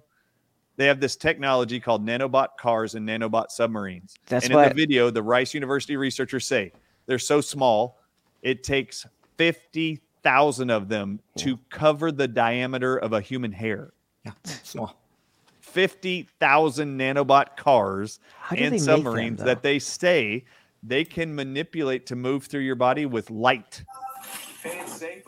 They can make it swim through your body, target cells in your body. And then they state in the video from Rice University six years ago that they are going to use this technology in the future to actually burrow holes in your cells to deliver payloads of drugs, medications, mm-hmm. whatever particularly in cancer cells, is what they were talking about. So if they can do it in those cells, they don't care what cells they're doing it in. They just want to get it inside of you. Right, because example. nutrition isn't a isn't isn't important when it comes to cancer. It's about driving little cars into your body and dumping off drugs. Right. right, right, right. I'm like 90, 50,000 nanobot cars across a hair. That's it. That's incredible. Did you want to share it, Doctor Monzo? You can if you want. It's uh, on the present screen. If you if you feel like I thought I heard you playing it in the background for a second there. Oh, I threw up the uh, link. Oh, okay. Oh, okay. chat. Is it done to private chat? All right, cool. So if you guys want to see it. All right, let me do that. Let me. Uh, I didn't see the other one up there. Let's do it real quick. Let's see the entire screen. Monsanton. Yes. Monsanton and his uh, satanic technology that Yeah, or, or the way I defies pronounce human it, technology. the, the the glyph of Satan, glyph of, Sa- glyphosate, the mark of Satan. Uh, let's see. Uh, we'll put us down. Venom. Um, well, yeah, that looks good. I'm sure that's fine. This should Can everybody see? Yeah, yeah. What we did is we started with nanomachines. We've been investigating nanomachines for several years, particularly nano cars, which we've made previously, where we had four wheels and a chassis, and then we built motorized nano cars that had these little motors that could push them along a surface. And more recently, what we did is we built something analogous to a nano submarine, where we could have the motor rotate when we shine a light on it, and the motor rotates at two to three million rotations per second when a light shines on it, and we could propel it in solution. Now, these molecular motors and the molecular nanomachines are really quite small. We can park about 50,000 of them across the diameter of a human hair. And so, what we've done in this study is we've shown that we can drill into cells, human cells or or animal cells, we can drill into them using these nanomachines. So, the nanomachines will attach to the surface, and then a light will, will be shown upon them, and they will drill right into the cell. As a microscopist, the resolution of, of, of, of anything which we can see is limited by the, the light which we use to excite and to visualize things, and the optical quality, which we call the refractive index and the numerical aperture of the system, which is a constant number. And in this case, what we use in our microscope, we are capable to see things in resolution of 60 by 60 nanometer, which is incredibly small. And what allows us to, you to see in the video that there are two cells which are having surrounded by these nanomachines. So when you look at the cells, you see this wonderful green network, which is the mitochondrial network and the UV excitation. And this UV, this ultraviolet light actually also excites the nanomachine. So as we see the video, these nanomachines are drilling to the cell, drilling small holes, allowing this, this dye, propidium iodide to, in, to get incorporated into the cells that binds to the fragmented DNAs, which is one of the signs of necrotic cell death, which means the cell is there's no point in turning back. The cell is already dead. For many years, I never had envisioned the nanomachines being used medically. I thought they were way too small because they're much, much smaller than a cell. In other words, it would take thousands of these to go around the circumference of a cell. But now this work has really changed my thoughts on this and I think that therapeutically, this will be a whole new way to treat patients using nanomachines. And this is going to be an excellent application for cancer treatment and much broader, not just for, for the killing of cells, but for the treatment of cells, being able to interact with the human body using molecular machines. Can't make this crap up. That's pretty in, that's pretty insane. So, And, yeah, uh, my introduction to nanobot was testing the Johnson Johnson COVID nineteen vaccine that was just pulled and revoked of its EUA just this week. Wow. yeah, I've seen I've seen videos like that about the nanobots before, and I, the tumblers that they use with the magnetism, so that they kind of like walk around in little mazes and stuff like that when they're testing these nano. My question is, what are they making it out of, and how are they making it? When if it's that small, what is the dexterity tools that they can use as a human, or is there something that they're communicating with that's to scale to that that's make building it for them? Are there little like green gnomes like in uh like in the, the Fraggle Rock? Building building building all day? Like who yeah, right? Printing machines or something. Muppet like engineered. muppet engineered. Oh so since uh this is kind of like a good time to ask this question i had been speaking to somebody on on twitter who had said something about adhd and just because i'm always thinking about trying to give people another way of looking at things all i said was you know that's a description not a disease it's it's you're describing something that's a behavior. And i and then they came back with saying something like it's um something to do with eh, you know control you know? And i'm like well that also those impulses could be because of nutritional deficiencies. And you know i told and then i said you know I, I talked to a lot of nutritionists and naturopathic doctors a lot. And they said so smugly and this is by people some people it's like yeah okay i'm if you don't want help whatever. They said if if that if you're like they don't even know who I am. They don't know my face. They can't see anything. They said if you're a rep if you represent what minerals are you can keep them. And I'm like don't you understand that that's like nutrition like all people need these things? Like what does that even mean? And he's like you will you uh you you challenge doctors. They publish papers was the other statement.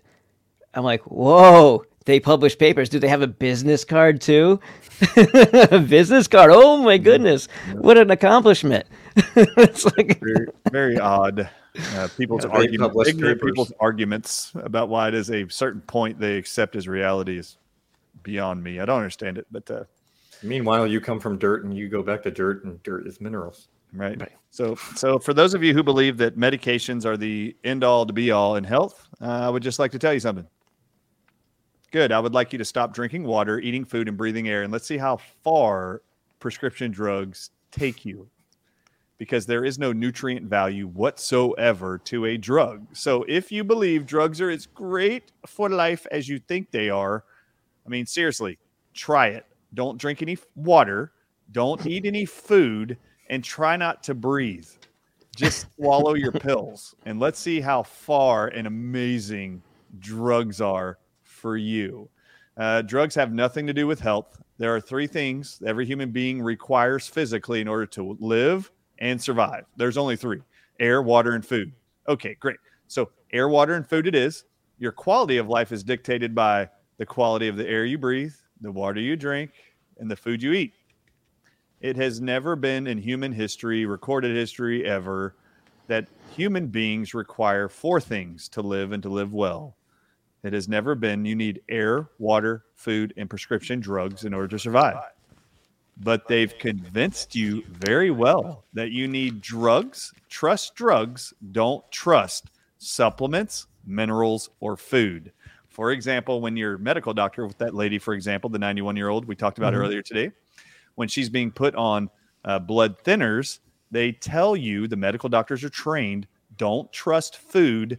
Tell your patients to only trust your drugs that we're going to tell you to sell. So sell them Coumadin and then tell them do not eat these foods that also thin the blood. But don't tell them that the foods also do that. Just say you can't take this drug that is going to thin your blood at the same time as these foods. You have to avoid these foods. Because in reality, if you actually educated the medical doctors about the food benefits, they would realize you don't need the drugs. The food always was the answer and had the answer in it. So don't fall for the narrative. They've been lying to you this whole time. All right, now I'm going to need good. to jump off of here, but I do want to just review something real quick. Yes. Not only did the Johnson and Johnson shot for those of you who got it, and those of you who thought, "Oh, it's only one shot that I have to do for Johnson and Johnson, I have to do two for the mRNA shots." For those of you who got the one or any of its boosters, I just want you to know, not only was nano cars in the Johnson and Johnson shot, mercury was the first thing, cesium radiation was the second thing. Cesium, Yeah, that's radioactive for sure. which is what was exploded out of Chernobyl and is leaking out of Fukushima, Mm-hmm. cesium 137. And then Malaysian viper venom from the Malaysian crate snake or Malaysian crate snake, like I told you, which is the spike protein of COVID, which is what they told you they were injecting with. So it should have been in there like it is. And then you've got microzymas weaponized. You also have textilin, textilinin venom from the eastern brown snake again, which causes blood clots, which is what we saw reported in the news. And then venom from the bungaro toxin, which is crate venom. That's the spike protein of COVID. Bungaro toxin was in the Johnson Johnson shot. Black spider venom was in the Johnson & Johnson shot. I'm going to keep going here. Outside of all the weaponized pathogens, which there are many, weaponized fungi. There's graphene oxide that was in it, nanoparticles. Spirit technology. Dr. Monzo can talk to you more about that. Uh, used to control the spiritual side of man was inside this shot. CRISPR A technology. CRISP stands for cysteine rich snake proteins. CRISPR technology is just Wow. inserting snake venom proteins. King cobra venom. Uh, and then bondage tech. I don't even know what that is. And then Connect you to the demon so you can't Yep. get away. Yep. And then zinc metalloproteinases, like we talked about from the Korean Salmosa viper snake from Korea, is in the Johnson and Johnson shot. Venom prothrombin activator from the eastern brown snake that causes blood clotting. We saw in the media that made it get paused. Uh, there's also spell technology, S P E L L, used to cast spells against the body or put people under a spell. Interesting. And then there is, just keep going. There's like six pages of this stuff. And then there is weaponized penicillin. That's great. Fetal bovine blood serum. That's great. We need calf blood in us. Cone snail venom.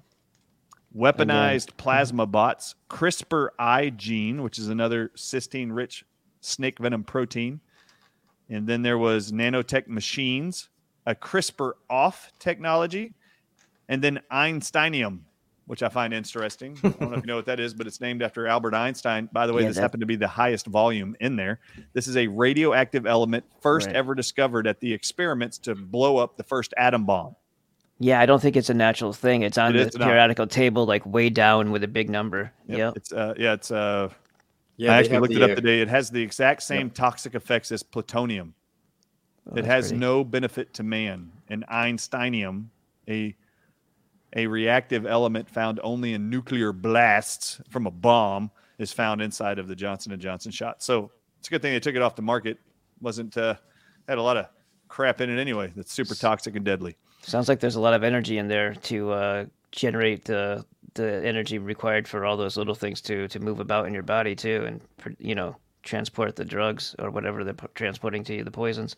And I guarantee you, even outside of light light uh, vectors they use to move and generate energy to move these submarines nanobot cars, I haven't even looked at it yet, but I guarantee you, Monzo may even know about it already. But I bet you, and I'm banking on it, they found that light, certain light frequencies will do it. Yep. Guarantee you they can do it with 5G radiation, ELF, and EMF waves. Guarantee you they can do that with these 5G towers. Guarantee you they can do it. Absolutely. And Guarantee and just having the the what do you call it the the radiation coming off of that that radiation produces rays. Mm-hmm. Exactly right. Well, So something they- even more subtle. What has been the biggest change in light recently? LEDs. Is that what you're talking about? Exactly. Yeah. They're replacing all the light bulbs with LEDs, which flash. And you Oh, know they've done true. all kinds of experiments with blue light being able to erase and program memories Oh. into animals. And that blue light, I can guarantee, is related to copper and how it works in the brain and neurotransmitters. And so what's there's the color? Of, what's the color of copper anyway? Yeah, Blue. Blue. I'm doing a whole bunch of work now on how light affects different chemicals in the body. I, I I used to do a lot of work with that back when I used to make stuff for LifeWave. LifeWave is a company that sells these patches that are they call it biophotomodulation, where you're using different frequencies of different wavelengths of light to stimulate the body to make its own chemistry. And they make these little patches. Well, back in the day, they hired me to help them develop some patches. We split after some time. I don't work for them anymore, but I learned all about using light to stimulate the body to make different things. So trust me, the enemy knows. For sure they do. And what do they call it? Illuminati. Why? Right, the Illuminati. The light. Come on. And what do you think the the flag being rainbow colored has to do with New World Order? Because it's all the spectrum, all the col- colors of the spectrum. That's a globalist flag. Oh, yeah. Just that's a conquest. Whenever you see those scattered all around the, someone's uh, town or neighborhood, it doesn't just mean uh, sexual preference. They're telling you that they've invaded. Well, uh, Dr. Monzo, I'm proud of you. Thank you for all your work. There's more things, of course, we'll want to test and want to do, but uh, thank you You're for uh, helping us be able to figure out what in the world was poisoning me. Oh, I was going to ask how you that up. guys did after we did that restore, because we did that restore before you left, and I figured by the next day you would probably be feeling pretty good. Yep, a lot better. Thank you very much. Yes, it was very beneficial. And the little spray you made with the frequencies has been freaking awesome. So we do that every day. And uh, so anyway, it's been very beneficial. If you don't know what the target is or what the weapon is, how do you know how to treat it? Right. How do you know what to defend against if you don't know what the weapon is? So uh, it's very, very helpful to have techniques, technologies that can be beneficial to help us, which Dr. Monzo has much expertise in that I did not. And it's been uh, extremely beneficial to have this kind of testing done. And uh, it's been very helpful. So outside of that, I'll just tell you real quick before I have to jump off, but and I do need to go here, but uh, we actually brought remdesivir samples from Guatemala. so when we found the water, I first tested remdesivir. That's what I wanted to know first. Well, remdesivir, the drug, which was in my water, actually had already in it by itself, uh, which was found in me and in my water. Uh, it, al- it already has weaponized lung flukes in remdesivir. How cool is that? Weaponized Bartonella. It has weaponized mycoplasma. It has, uh, let's keep going, McClay's water snake venom. There you go. There's I Cone knew it had that venom. venom in remdesivir. It has graphite, nanotech. It has bungarotoxin, which is the spike protein of COVID in remdesivir. I'm sure people who have COVID need more COVID in their body. Fluoride is also in it, and that blew Morley Robbins away. He couldn't believe it when I called him and told him about fluoride in remdesivir. And then uh, scorpion venom inside of uh, remdesivir. Strontium poisoning is in it. And then weaponized mycoplasmas, more of it in remdesivir. So when I said remdesivir is in my reverse osmosis filtered water, all these other venoms and weaponized pathogens are in remdesivir. They just weren't hmm. isolated in the water. They just populated the drug that included all those things on top of the other venoms and poisons and arsenic and barbiturates in my water. Jesus. So yeah, it's pretty incredible. Just like we said a year and a half ago, people wake up. They're mm. trying to kill you. They're trying to poison you, and they're going to use venoms to do it. And how are they going to do it? Destroy copper, which is going to destroy life and energy. And you're going to get tired, and you're going to be faint, and you're going to die. That's what Dark the mockery. rise of the machines. We're talking right. about small machines that you can't see, Yep. And go back and watch creating venoms. The Matrix and watch the guy, the bad guy, hold up his Duracell battery, like it, Monzo has on his desk, sitting there right there. He's got a picture of that guy, Samuel Fishburne, whatever his name is, holding up a Duracell battery, copper top battery, in the in the freaking movie. Uh, copper is what they know they're targeting for sure. Absolutely. All right, you guys, you guys are awesome. Thank you. I'm gonna Thank you so much, Dr. Monzo and Dr. Ardis. Dr. Monzo, you have a couple more seconds? I have a couple more seconds, yes, because I Okay. have someone coming in in about five minutes. Dr. Ardis, thank you. Can't wait to see you next week, my friend. Looking forward to it. Yeah, I'm looking Okay. for those uh, things you're working on too. Yeah, those supplements. Can't yeah. wait. Oh, oh, this is going to be phenomenal. It's one of the things I've got to finalize today is the all the plants I want. I'm going to take it from three formulations down to one or two. Oh my god, it's awesome. But we've already done sources for plants around the world and had them tested to see just how organic are they and how Good. how tainted chemically are they possibly. And then we're ex- we're deleting which uh, sources we don't want to use or utilize for the final product. So we're finaliz- finalizing that this week, which will be exciting. That's Thank you for the connections. Yep, you're very I very think welcome. that's going to help me. Absolutely. All right, you More guys. research. That's right. All right. Take care. We're on it. Thank you, guys. Bye. Hey. So, Dr. Monzo, I have a question for you about this. Uh, uh, well, first of all, the, the, dark mo- the dark mockery that they're, you know, targeting somebody who's called the Remdesivir guy with Remdesivir in his bottled bar that he's purchasing from someone. Yeah, that alone, that alone is just, you know, a calling card. They, it's like if you figure it out, they want you to know because they make it too obvious that, that it's a deliberate attack. You know, um, maybe most people wouldn't be able to figure that out. But the the other, but the thing that I had listened to when he was saying that the the black goo thing is is interesting. The the weaponized fungi though, we're talking about p- potential spores. This is something that goes way back to when we were thinking that this was going to happen to people. Fungi, things like uh, cordyceps and things like that that can like mess up your brain and make you do strange things. But if it's weaponized and also maybe, uh, what do you call it, programmable?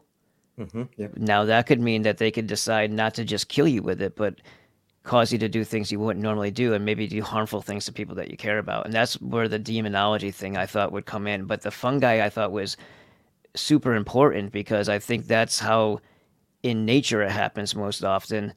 And it fungi are just strange anyway. Like why is there a human uh like neurochemical in psilocybin in the first place?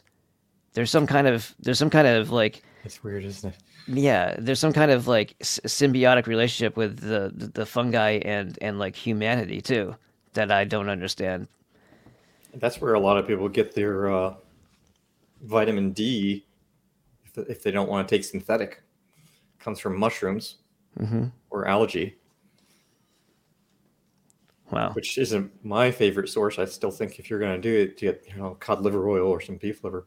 Yeah, But yes. this weaponized sure. stuff is weird because it's a weird mixture of they're taking the genetics of multiple organisms and mixing it together and then putting nanotechnology in it and toxins. And you know, it's it's really funny. Dr. Ardis and us and, and myself, we both came to the exact same year, and when we thought they started using venoms, him it was just you know using the venoms. For, for me, it was when did they start adding the venom venom technology to these weaponized nanotech organisms? and we both came to like 1955 Wow. and it was really weird we both came to the same date and it was like yeah that's i think that's about time they because they just keep adding more technology to these things i mean i don't even know if you can call it a pathogen necessarily i mean it does have those pathogens in it but it's it's When was Rockefeller? i don't know if it's more machine than pathogen anymore and and now i'm really thinking because of i mean you know when i first started over 20 years ago we worked a lot with parasites and funguses and all that kind of stuff which is why i'm laughing now that some of these frontline doctors all of a sudden want to talk about parasites and infections. It's like really? You're like 60 years too late. Hmm. because 90% of what i see now i hardly see fungus and and parasites and stuff bacteria is in people's bodies like i used to. 90% of what i see now is all weaponized. So I wonder if they're just spraying these nanoparticles everywhere if they get into just normal any type of pathogen. It just and then- weaponizes, yeah. Yeah, takes it over and weaponizes it and turns it into a little factory where it starts producing whatever they program it to. like broad stroking, like you know, you're you're not you're not going for accuracy with a shotgun. You're just going for you know spread out, right? So, and it, whatever it hits, it hits, and then it could just do whatever from there. That's that's pretty interesting. So you said 1955. So I'm the first thing I'm thinking of is, you know, paperclip Nazis. I'm thinking, um, you know, the OSS. I'm thinking Rockefeller and Macy's cybernetics that then turned into MK Ultra. And if some of these people were having these, you know, these torture events or whatever, who's to say they weren't sticking something in their ear? Who's to say they weren't implanting some of this nano? Maybe they had it back then. Maybe they were. This is why people went erratic and jumped out of windows and stuff like that. You know, maybe that's the reason. So, I mean, or, or why they had to tie them down because they were just, you know, I don't think they were trying to create a super soldier. I really just think they were trying to destroy the soul in man. Yeah, I think their idea of a super soldier, if it was anything, was just to turn us into a non-human, Yeah, almost right. like a Nephilim or something. De- detached from the source. So they were definitely working on this technology in the 40s and probably before. And then by the 50s, probably 55, is when they started introducing the venoms into the weaponized nanotech. And then, you know, they've just done more and more. Now it's this mRNA technology, which, folks, it's mRNA technology is nothing more than using nanotech and venom. That's all it is. Yeah. So I know you guys have tested. You guys tested more than just the the Johnson and Johnson. You guys tested a lot of things, didn't you? Oh, yeah, we tested all of them. Like even like regular um, vaccines from the regular, you know. Uh, I have. He, he didn't get to bring all of those, Okay. But all the COVID ones. But like a flu shot or something like that that I've people. done some flu shots. Yeah. like a new one. I've done the uh, Gardasil. We did uh, a couple other things. And- he brought a, uh, he brought a number of things from dentists, Oh, that's right. That's right. which we didn't even get to yet, and almost all of them were bad except for like one or two. Just filled with with technology, right? Yeah, I have a list of one that was super clean. There was a second one that was somewhat clean, and those were basically, I think, all the painkillers. So it's like, man, If you're gonna get take anything, take some uh take some uh, opioids, I guess. white willow bark. I tried to take a whole bottle before. So, um, yeah, that's that's interesting, and it What basically, I mean, this, test? this goes right back to witch's cauldron type of stuff. Like this is like a brew of a sorcerer. Oh, Like we didn't get the blood clots. Oh, you guys did them though? Yeah. Was I can't give you the whole story right now, but I'll tell you this. fully synthetic? When I was done, he said, This is exactly what Mike Adams said. I was like, I told you my testing was just as accurate as a chemical test. and that was basically saying that it was definitely not blood based at it all, It was right? not human. Oh, there was it was an organism though. I think it was a nanotech life form. Hmm. So Which there's really it's completely synthetic then. There's no like Yeah, fluids or humanity. No. There's metals and and, We, and we checked for everything and that you would normally see in blood, and we couldn't find it. yeah. That's and that's what I said. You can't call it a blood clot if there's no blood. No, you got to call it just a obstruction. There was nothing human in it. And when I was looking at them up close, I'm like, that looks like a nanotech life form. I mean, it looks like some kind of weird parasite growing. Did they grow? Did they grow outside the body? Do you know? I don't I don't know if they would, because they still need a power source. Okay, and they also need to extract nutrients from something like like a sponge, right? Like a like a parasite. Now I I heard that they can keep self-replicating if you put them next to like a router. I've never done the experiment, but I heard people did. And when they Ah. Just- moved it away from a router, they started breaking apart and self, uh, not self-replicating, but de, de uh. Disassembling. disassembling. Yeah, Yeah. which Yeah, makes you wonder why they have to put 5G everywhere. That's Yeah, radiation everywhere. Magnetic they have to put them everywhere because it doesn't go that far. So they're putting boosters and antennas everywhere to boost the signal.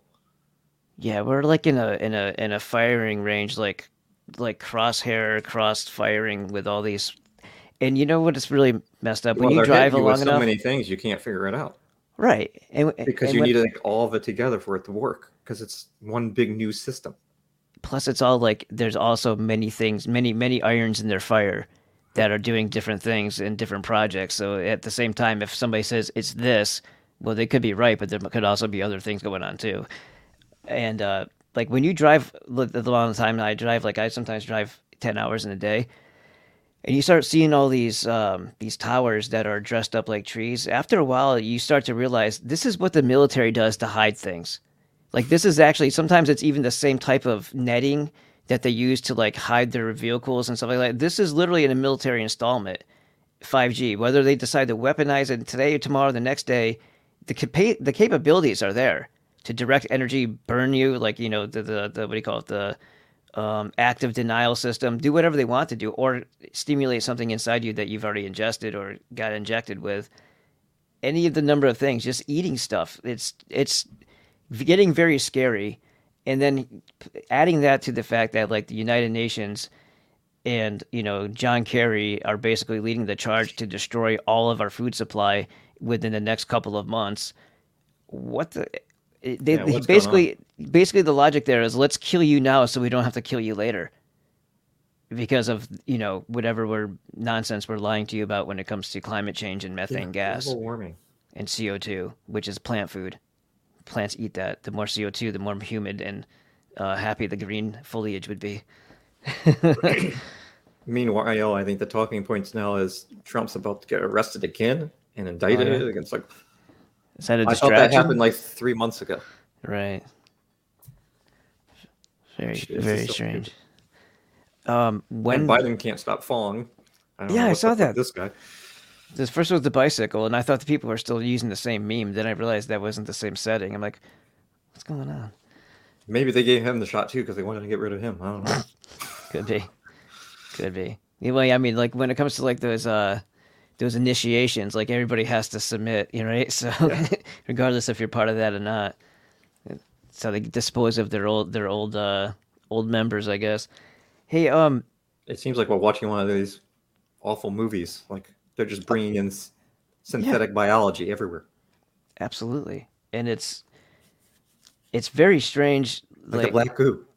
how, how can we even like keep up with this stuff and like what gets what gets really scary is like it's almost to the point where you have to either take the leap of faith and understand that there's more going on in the spiritual realm here Mhm. than just the, the the the average everyday stuff you know like because it's all incorporated into itself now and this is definitely like powers and principalities. It, it, I used to hate saying this because I used to think that this was kind of like one of those division things where people would stop pointing the finger at the right people and start talking about this biblical thing. Because what scares me about the biblical thing is people will say it's God's will. And I don't think that's true. I think they're using the book of Revelations to get that response from people so that people will think that this is God's will and who am I to, to resist? No, that's not what you're you're supposed. God gave you the physical ability to do this so that you could resist evil, not so that you could subject the, the innocent to it and let them take your children and, and your life from you.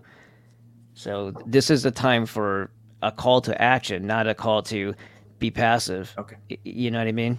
Oh, you got a, you got your client coming up, right? Yeah, that's what they were just coming in and telling me. Okay, okay. Um, hopefully, sometime soon we can go over my panels. I, full disclosure to my audience, I want to know the whole nitty gritty, whatever the, the good, the bad, the ugly, and you know maybe in the surprisingly good information. I don't even know. I have I'm completely in the dark about it, but I can't wait to do that. Um, we'll probably do Rebecca's off screen, and then um, I'll still be recording it, but I'm not going to play it. But and then and then I'll go live um, after you and I have a chance to sit down. Hopefully, it'll all be in the same session, so it's not like two different times that you have to sit with us, right? And Yeah, uh, so I just think it's going to be be, very uh, eye opening. I'll be doing a short voice recording for both of you, Yes, and that will get uploaded into your chart along with your uh, your reports. awesome, And then you guys can oh, review that, and then we can sit down and talk. excellent, sir. I'm going to let you go. I I have to run as well. Um, I can't wait to talk to you again. I love talking to you. I can't wait. Hopefully, I can make it to I- Iowa. I, I never think I've ever said that sentence. Oh yeah, in my did they say anything? I still haven't heard back from them. Uh, I'm going to talk to Tashina again because they're I'm assuming I'm a, I'm a speaker, but they haven't said anything. there's like three different groups of people in there that don't know what the other one's doing. So there's a communication issue going on. That's what I found the last time. Yeah. So so I'll I'll I'll, try to you know use the cattle prod on them a little bit and see what's going on. Yeah, last time it was at the last minute too. Yeah. I was like, well, they said they wanted me to speak, but I don't know if I'm speaking. And then they'd contact me back and said, oh yeah, you're speaking. I'm like, okay. Well, yeah. Thanks for telling me. So. All we have right. You know what, Doctor cool Monzo? You got like two seconds. I want to do something. I want to. I want you to, to present this to me for for me, please. I'm gonna go to entire screen. Let's do that one, and then do We me a have favor. a lot of really cool connections coming up though between Dr. Ardis and myself and all the different connections we have. We're getting some really cool research from all kinds of different people. That's awesome. Uh, yeah, that's So- that's amazing. You guys should do a, a little series on your of your own. So on my website, guys, the reason why I put it here is just because then you also see this, and then but but you click Dr. Monzo's picture, and here it is. It says uh, BaalBusters fifteen for fifteen percent off Dr. Monzo's healing items book and training courses. So you click Dr. Monzo, and then it brings you here. Now I'm not sure if the if the fifteen percent off works on the book. I didn't I didn't confirm It that or not. It does. Should. Okay. And on the shop here, with the test that we are talking about that Dr. Ardis had uh, done and that I and Rebecca have had done. So Fulvic uh, um, minerals, that's this one right here. This is the this is the thing for that. The, the coupon works for that. Oh, and that needs to be changed. That shouldn't say wands. I don't know why they put that on there. Okay. It's just supposed to say Iteric Air light. Like a it's Okay, light so and heat. But I don't So know why they called it wands. That's that's stupid. I have So to- it's a so it's a healing light. Yeah, it actually puts out a. Uh, it is a blue light. It's a violet light, but it also puts out heat, and uh, the light carries the terahertz. Ah, that's which what are the, the same is. frequencies for the the points on the body. The the Hebrew points are in to get through the pathways and get get away from blockages. And I've seen right? amazing Yeah. healing with these wands. Amazing. And by the way, there's a number of the frontline doctors who want these completely taken off the market. Yeah, I would imagine they're kind of scandalous. Those people. Yeah. Yep. And then we have scans on here. Uh, this is good to explain because if you want a, see where it says here, this DNA scan for weaponized pathogens and restore. Yes. That's a very short scan for if you just want to do that section. It's not like a full testing everything. So if you do want to test everything, you need to contact the office because I don't think we have one on here that tests the entire body, Okay. which I don't know why we don't. So what did you send me then? What what, what envelope did you send me? The envelope doesn't matter. It's Okay. just what tests you select and pay for. Okay, gotcha. So yours is a you were doing an entire comprehensive. Oh, okay. So that's what I got. So that wouldn't be what normal what you would get from this one then. Nope, this would just only be Okay. the weaponized pathogens, and then it also includes a restore. Got it. So you were and super we put that up us. there just because we had so many people having so many problems that that was faster to get people in just to do a short scan and get them treated than we tell them you know if you want to go further come back and do a comprehend- comprehensive later because usually that was knocking out the majority of problems for people Oh, that's good. Yeah, that's. And then the ATB forks. That's something you probably want to have the book for first, so that you can understand how to use them. Is that would is that what you'd say? Okay, that's what I figured. That's what I said to people too. yeah and if you if someone wants to become a practitioner and they're going to use the restorers and i do for knocking out do. nanotech and the jab then you get tuning forks already Oh, okay. That so when you take the course, that package Okay, excellent. Right, because the Quest Four, I know it's it's it's a little bit of an investment there, um, but I mean it's all like I'm I'm I fully intend to become a practitioner. I'm gonna go take. I know you guys your your uh, your classes fill up fast, so I'm gonna attempt once I I'm gonna save I'm gonna save and then when I have the, the my finger over the trigger on the button to click it, then then the next thing you'll know I'll I'll be uh spending a couple days with you. Is it like five day course, right? Yep. Yeah. Actually, we have one next week. Excellent. All right. So yeah, that one's all filled up and booked out, though, right? It is. Yeah. I think you're booked for the next one too. la- Last time I checked. But uh, eventually, eventually, I will get there. yeah, unfortunately, our classroom in the clinic is only like maybe fits 15. We try to sometimes stuff 18 people in that room, but if we could raise the money to get a new building, that would be amazing. But and then have like a real classroom where we could fit like 30, 40 people. And yeah, I mean, you could rent a hotel or something, but then it makes the, you know, the costs of everything rise because then you have to pay for the hotel room and all that stuff, and that's just yeah, imagine five days at a conve- like a, at a conference hall. That would be ridiculous. You'd have to charge people so much more, right? right For sure. It's- All right, Dr. Monzo, I All thank you so much. You have a great day, and I can't wait to uh, follow up with you again on the, the scans. I'm very interested in knowing what what's be crawling inside me. That's right. All right. Take care, everyone. Thank you, sir. Bye bye. All right. Bye bye. All right, guys. I am about to pop here. I drank a lot of liquid before I started here, so have a good day. Enjoy. Hope you got a lot out of this. Um, I, am sorry for the person who tried to call and I couldn't get to you on time. Um, I already had one person on hold for like 11 minutes. They were super cool. Steve, thank you for that. Um, it was just because we had another guest on and, you know, we had to, we had some information to cover. Uh, but at mo- Mondays, 11 a.m. Pacific, 2 p.m. Eastern, live Q&A. Do the calls. And eventually, as I'm able to get like a switchboard or whatever the hell they call those things, so then maybe we can get a better system for the calling so you can actually hear from being on the phone with them rather than having to listen to your radio or your or your radio where am i? Um, your computer to hear the, the the answer to your question. All right? Thank you so much. I just dated myself like 12 ships at sea. It's like listen to me on the radio. All right later